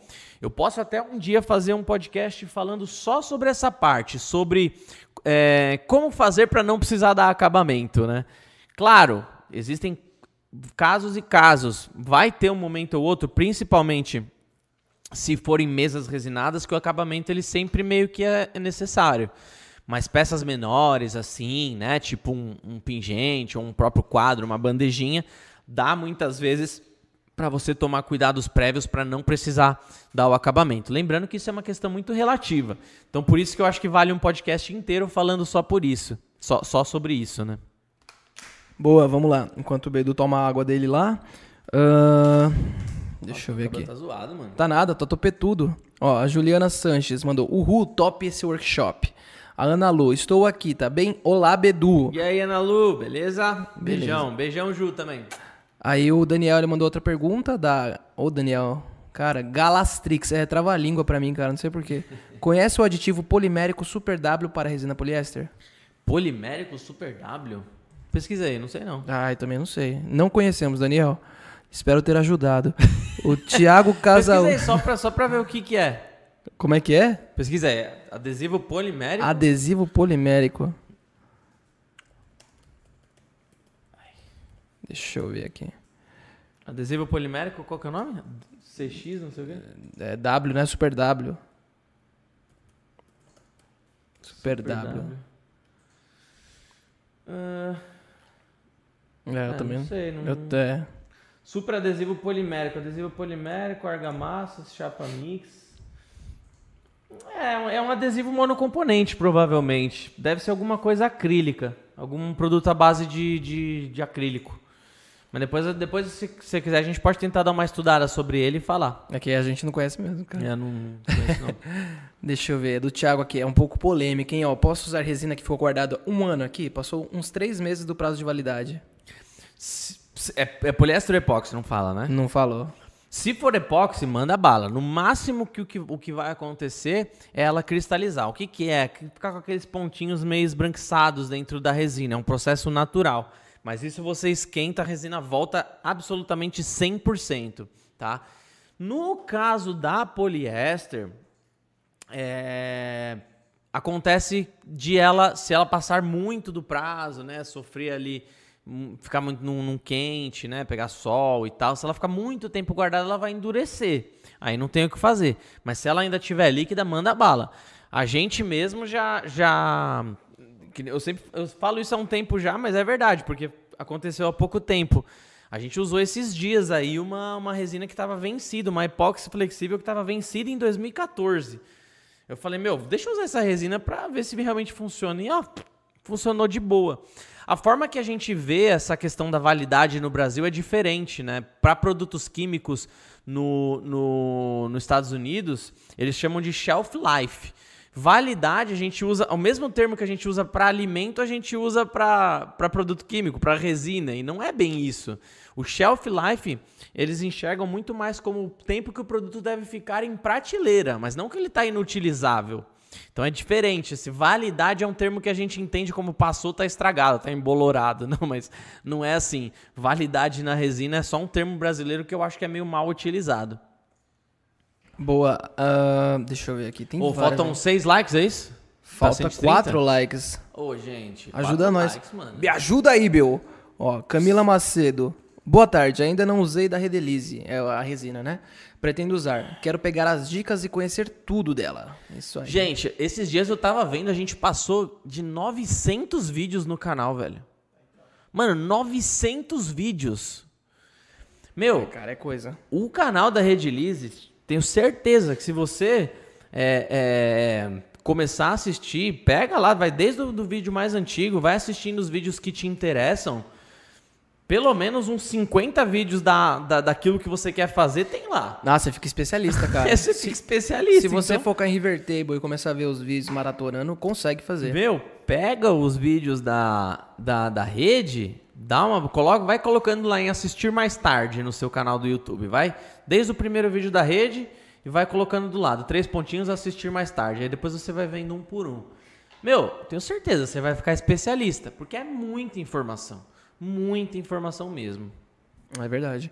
Eu, eu, eu mesmo, né? Eu, eu aprendi muita coisa sem nunca fazer. É, os vendedores também aprendem muita É. coisa sem fazer porque a gente vê os vídeos, né? Sem dúvida. Então é real isso daí. Ah, deixa eu ver, o Daniel falou aqui, ó, aditivo polimérico Super W, se usa na resina com água, tipo dilui esse aditivo Ah, na é água é, e acrescenta na resina, é isso mesmo. Ah, a Júlia aqui, ó, ah, não, desculpa, a Jaqueline Akemi, tem de tudo no canal mesmo, inclusive Hum. vou apro- aproveitar e já responder a pergunta dela aqui, Beduzão. Banda. Como a Resifest é a base de poliéster, posso misturar com leite materno? Será que ela cura ainda assim? Sim, Boa pergunta. Pode sim. A Ju, inclusive a Ju respondeu recentemente pra gente essa em uma live. Pode sim usar em leite materno. Top.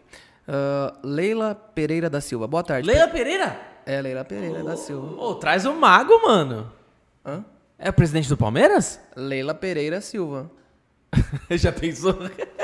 É, gente, eu tô boiando aqui também. Você não sabe que a Leila Pereira é a sei. presidente do Palmeiras? É mesmo? Olha.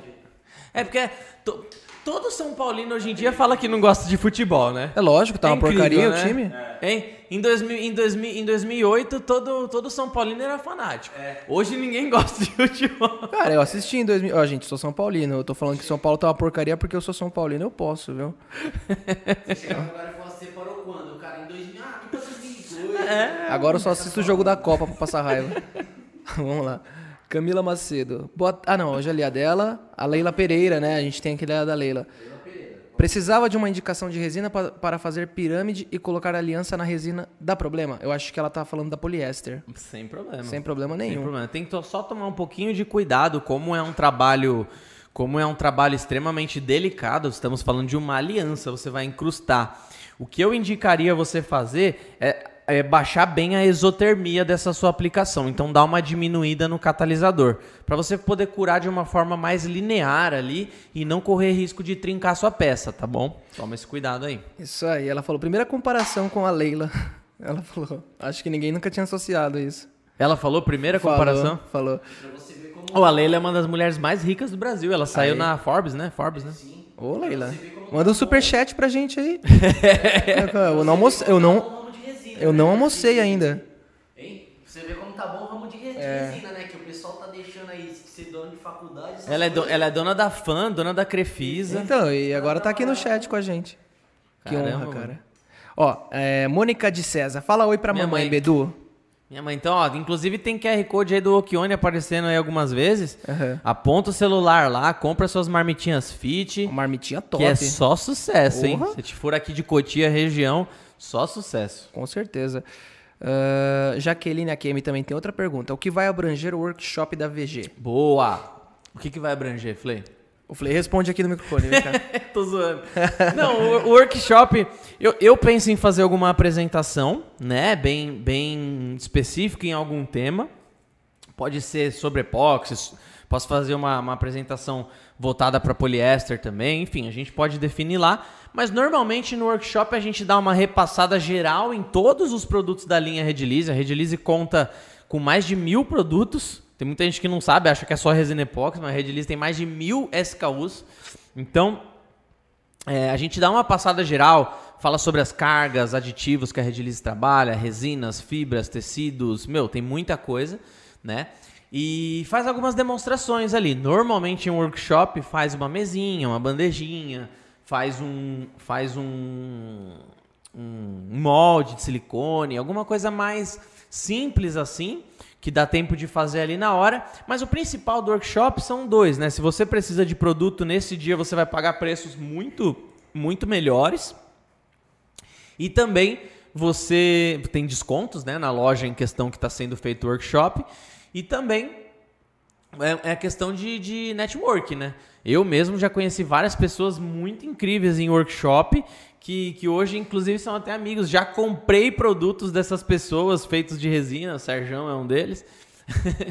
e, e a gente conhece nesses rolês, assim, workshop, festivais e tudo mais. Ah, é bom mesmo. Então é sempre legal pra você conhecer gente nova e até gente que muitas vezes pode virar parceiro seu, né? Ou comer um salgado, tomar um café também é a melhor Ah, parte. só vai pela comida. Ela falou aqui qual que será a duração do workshop. Geralmente é umas duas, uma três hora, horas. né? não? Uma hora a parte, a parte técnica, prática ali, uma hora, uma hora e pouquinho. Mas de- depois sempre tem tirar dúvida, trocar É, umas ideia. duas horas, né, por aí, É, pode fazer umas duas horas, né? Boa. Ah, Penha Souza. Ó, só falando que a gente bateu 130 likes. Obrigado aí, galera. 150 agora? Ah, 150 não, tem que almoçar, meu. Eu tô com uma fome, cara. Eu já tô pensando em salgado, coxinha. Almoçar, velho? É, almoçar, mano. Hora de jantar agora, na verdade, quase. Eu não tomei nem café hoje. Penha Souza. O que você pode nos dizer sobre a mistura de solvente PU e isopor para fazer resina caseira? Seria para cobrir algum tipo de pintura em MDF? Jesus amado, eu não posso dizer nada, porque eu não manjo. É, então nem eu. Misturar solvente PU com isopor? Solvente PU e isopor para fazer resina caseira. Desculpa, mas eu nunca vi isso. nem mano. eu. Mano, se, se vocês soubessem como é feita uma produção de resina, é, Esse, esse negócio de resina caseira não existe, gente. É. Não existe. Resina. Você pode fazer qualquer coisa em casa, menos resina. É embaçado. Will T. Ah, Will T, na verdade, né? Qual o melhor molde de silicone para usar artesanato de poliéster? A rosa? Azul mesmo, né? É, não tem melhor. Na, na borracha de silicone também tem essa questão, não tem melhor. Tá começando? Vai na azul ou na branca, que elas são, meu, muito, muito versáteis, né? Agora, se você for fazer um action figure, né? Um, uma, uma estátua ali, alguma coisa onde você precisa de uma firmezinha um pouco maior na borracha de silicone, vai pra rosa, por exemplo, né? É... Se você precisa de uma borracha atóxica, uma borracha platina, inclusive a nossa borracha platina vai entrar em promoção em breve, hein, galera? A, a platina, por exemplo, é uma borracha tóxica. Ela é muito usada para artigos sex shop, muito utilizada para produção de moldes alimentícios, né? Então é uma, uma borracha também laudada 100% atóxica, né? É, mas assim, para começar, para começar, vai na azul que você tá mega bem atendido. E é isso aí, galera. Espero que a gente tenha respondido todo mundo. Eu tentei anotar todas aqui. Ah, manda mais, não quero, não quero acabar. Eu quero almoçar, cara. Olha lá, o cara querendo que eu não almoce. Vamos lá, 150 likes pro Gui almoçar. Vamos ver se a galera. Vamos ver se a galera tá boas. Tem, tem alguma pergunta no É, Insta? aí? vamos ver, ó. Tem, tem que dar 150 likes pro Gui. Gente, eu tô indo embora, o podcast vai ficar rolando aí. Se não trocar de câmera é porque eu, eu, eu fui, viu? Porque eu desmaiei. Porque eu desmaiei. Bom, galera, então, acho que é isso mesmo. Respondemos bastante. Obrigado pelo tanto de likes. Vocês vão ver, por conta de ter dado bastante like no ao vivo aqui, vocês podem ter certeza que o YouTube vai divulgar bem melhor. Então, agradeço demais vocês. Se você ainda não participa do nosso clube de vantagens lá no Telegram, participa. O link tá aqui na, na descrição. A gente vai mandar mais informações lá sobre o workshop que vai ter também. Participa do workshop, estarei lá presencialmente pra gente tomar um café. Teve, teve uma pergunta também agora que eu lembrei. Que dia que você vai estar na Mega Artesanal? Beleza, mais uma vez. Estaremos na Mega Artesanal. Deixa eu pegar a colinha aqui. Estaremos na Mega Artesanal dia 26 de outubro, das 10 às 14 horas, fazendo a. A gente vai estar o dia inteiro no dia 26 e 27, tá? Mas no dia ah, 26, nós faremos demonstrações de produtos Redilize das 10 da manhã até as 14 e das 16 até as 19 terão algumas demonstrações ali de aplicações. Vai estar eu e Fábio no dia 26. No dia 27, dia seguinte, teremos demonstrações às 16 e às- até às 19 horas, tá? Então a gente vai ter algumas demonstrações. Cola lá pra gente trocar uma ideia. A gente vai estar no, no stand do Ateliê na TV, em parceria com o Ateliê na TV, que, que- é da TV Gazeta lá, né? A gente vai estar em parceria. Deixa o endereço lá dentro do stand, anota aí. Rua. É um I ou L isso aqui? É. Putz, cara, eu não tô vendo. não Acho que sei. é um I, né? Deixa eu ver. Rua I entre as ruas 3 e 4. Rua L ou I? Não sei. Pera aí, deixa eu ver aqui. É um I, acho isso, né? Não, é um L. É um, é um assim. É Rua I. I, né? É I, é um I. Estaremos na rua I entre as ruas 3 e 4, dentro lá da, da Mega Artesanal. Aguardo todos vocês, galera. Vai ser um enorme prazer. Leva um salgadinho. Puta merda, mano. Só quer comer, mano. Então é isso. Se você não deixou o like ainda, não tem mais nenhuma pergunta, né? Não. Ó, tem sim. Então, resina cristal é a melhor indicação para eternizar a aliança. Ô, Leila, aí você me quebra, Dá, Leila. dá pra fazer com a 4002 4008 também, tá? Mas pra você gastar menos e vai ter um efeito tão bom quanto, vai na poliéster. Ah, tá, tá, tá. Poxa, a gente não vai estar no dia 28 e 29, é sábado e domingo, né?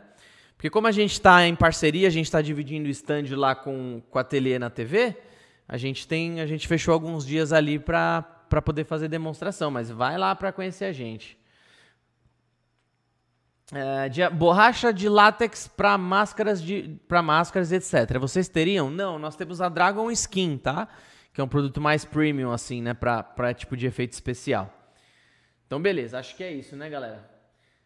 Bom, deixa o like aí. Então lembrando, hein, pessoal, toda quinta-feira às 14 horas, Rede Elise Podcast. Já deixa anotado aí na sua agenda para todo dia essa hora você tá aqui acompanhando o nosso bate-papo. Beleza? Espero que vocês tenham gostado do vídeo de hoje. O Gui ele vai montar alguns cortes também pra gente ir postando no Instagram lá, pra vocês irem acompanhando. Mas não deixem de, de compartilhar, caso vocês tenham aprendido alguma coisa legal aí nesse bate-papo de hoje. Não deixem de compartilhar com amigos ou conhecidos de vocês que também possam trabalhar com resina, que trabalham ou têm vontade de trabalhar. Conto com o apoio de todos vocês, tá bom? Então é isso. Deixa o like, se inscreve no canal. Obrigado a todo mundo que acompanhou. Eu vou ficando por aqui. Um abraço do Beduzão e falou!